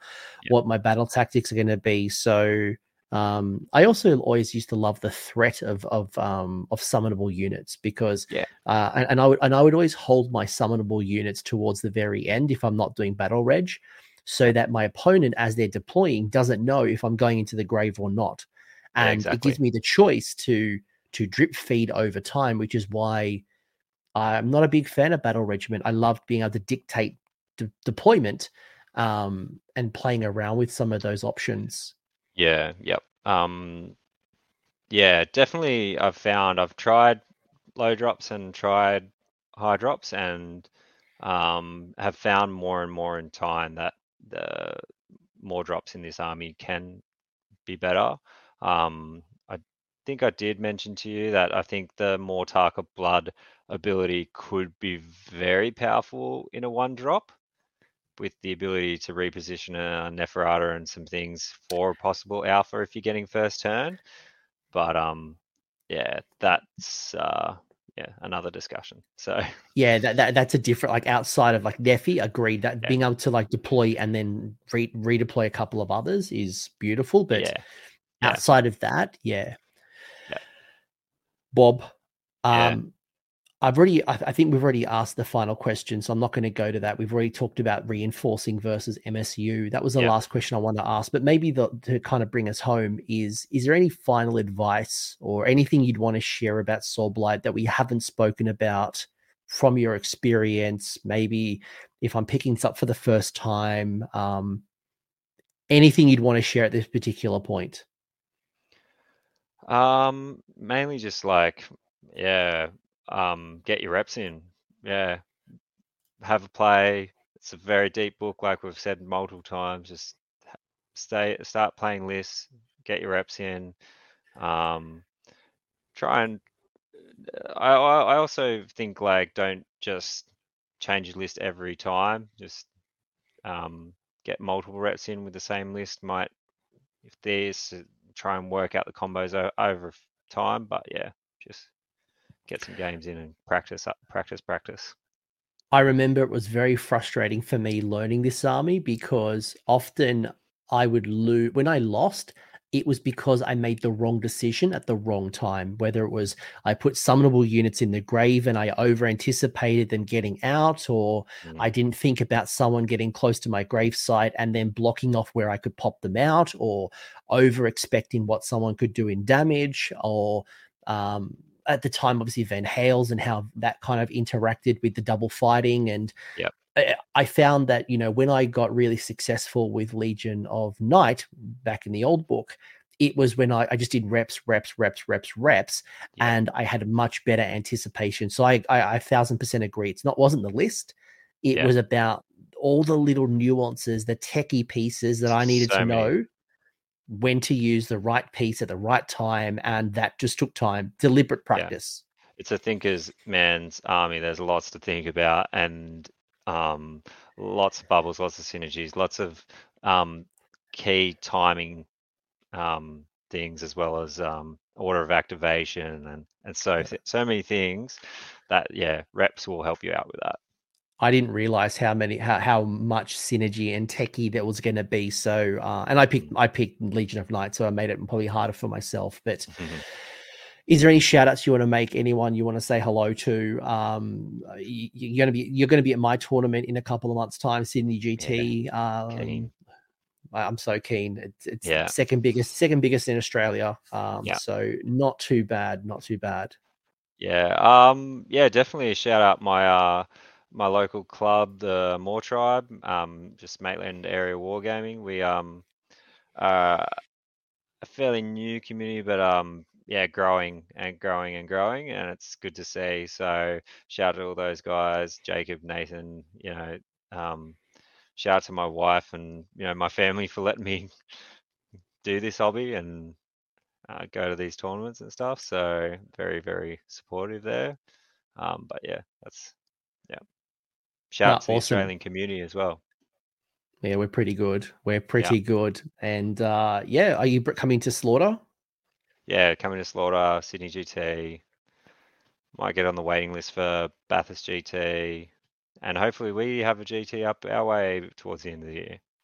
Yeah, that'd be yeah. great. That'd be awesome. I need some practice before LVO. Let's yeah. let's let's do it. Sounds good. Bob, Thank you so much for your time. I really appreciate it. Uh, YouTubey stuff, guys. Uh, if you enjoyed it, please like the video. If you have some thoughts, and hopefully now you feel a much more confident between this discussion and Alex's discussion, and all of the insights that I pulled out in the preview video. That's now three on on the Soul Blight Gravelords. Uh, we are recording, if you haven't noticed, before any FAQs or erratas. So points may change, rules may change. Bob, I don't think there's actually many things that could change, to be honest. It's not like there's anything broken here. Um, there might be some points adjustments, but I can't see that happening till the next General's Handbook. So mm. I hmm. feel like, from an errata point of view, there's not really anything I'd be worried about. No, the the only thing is the miss on the um corpse cart thing, but we all know we all know how to play that. So the, the miss being that a corpse cart summonable and blah blah blah. Bring back a corpse cart. No, you shouldn't be able to do that. Like, oh. so yeah, All right. Yeah. Bob, thanks for your time. Hope you enjoyed Thank it. you. Leave a comment. Let me know, folks. And uh, yeah, you know, like and subscribe. Thanks, everyone. Yeah. Bye. Bye.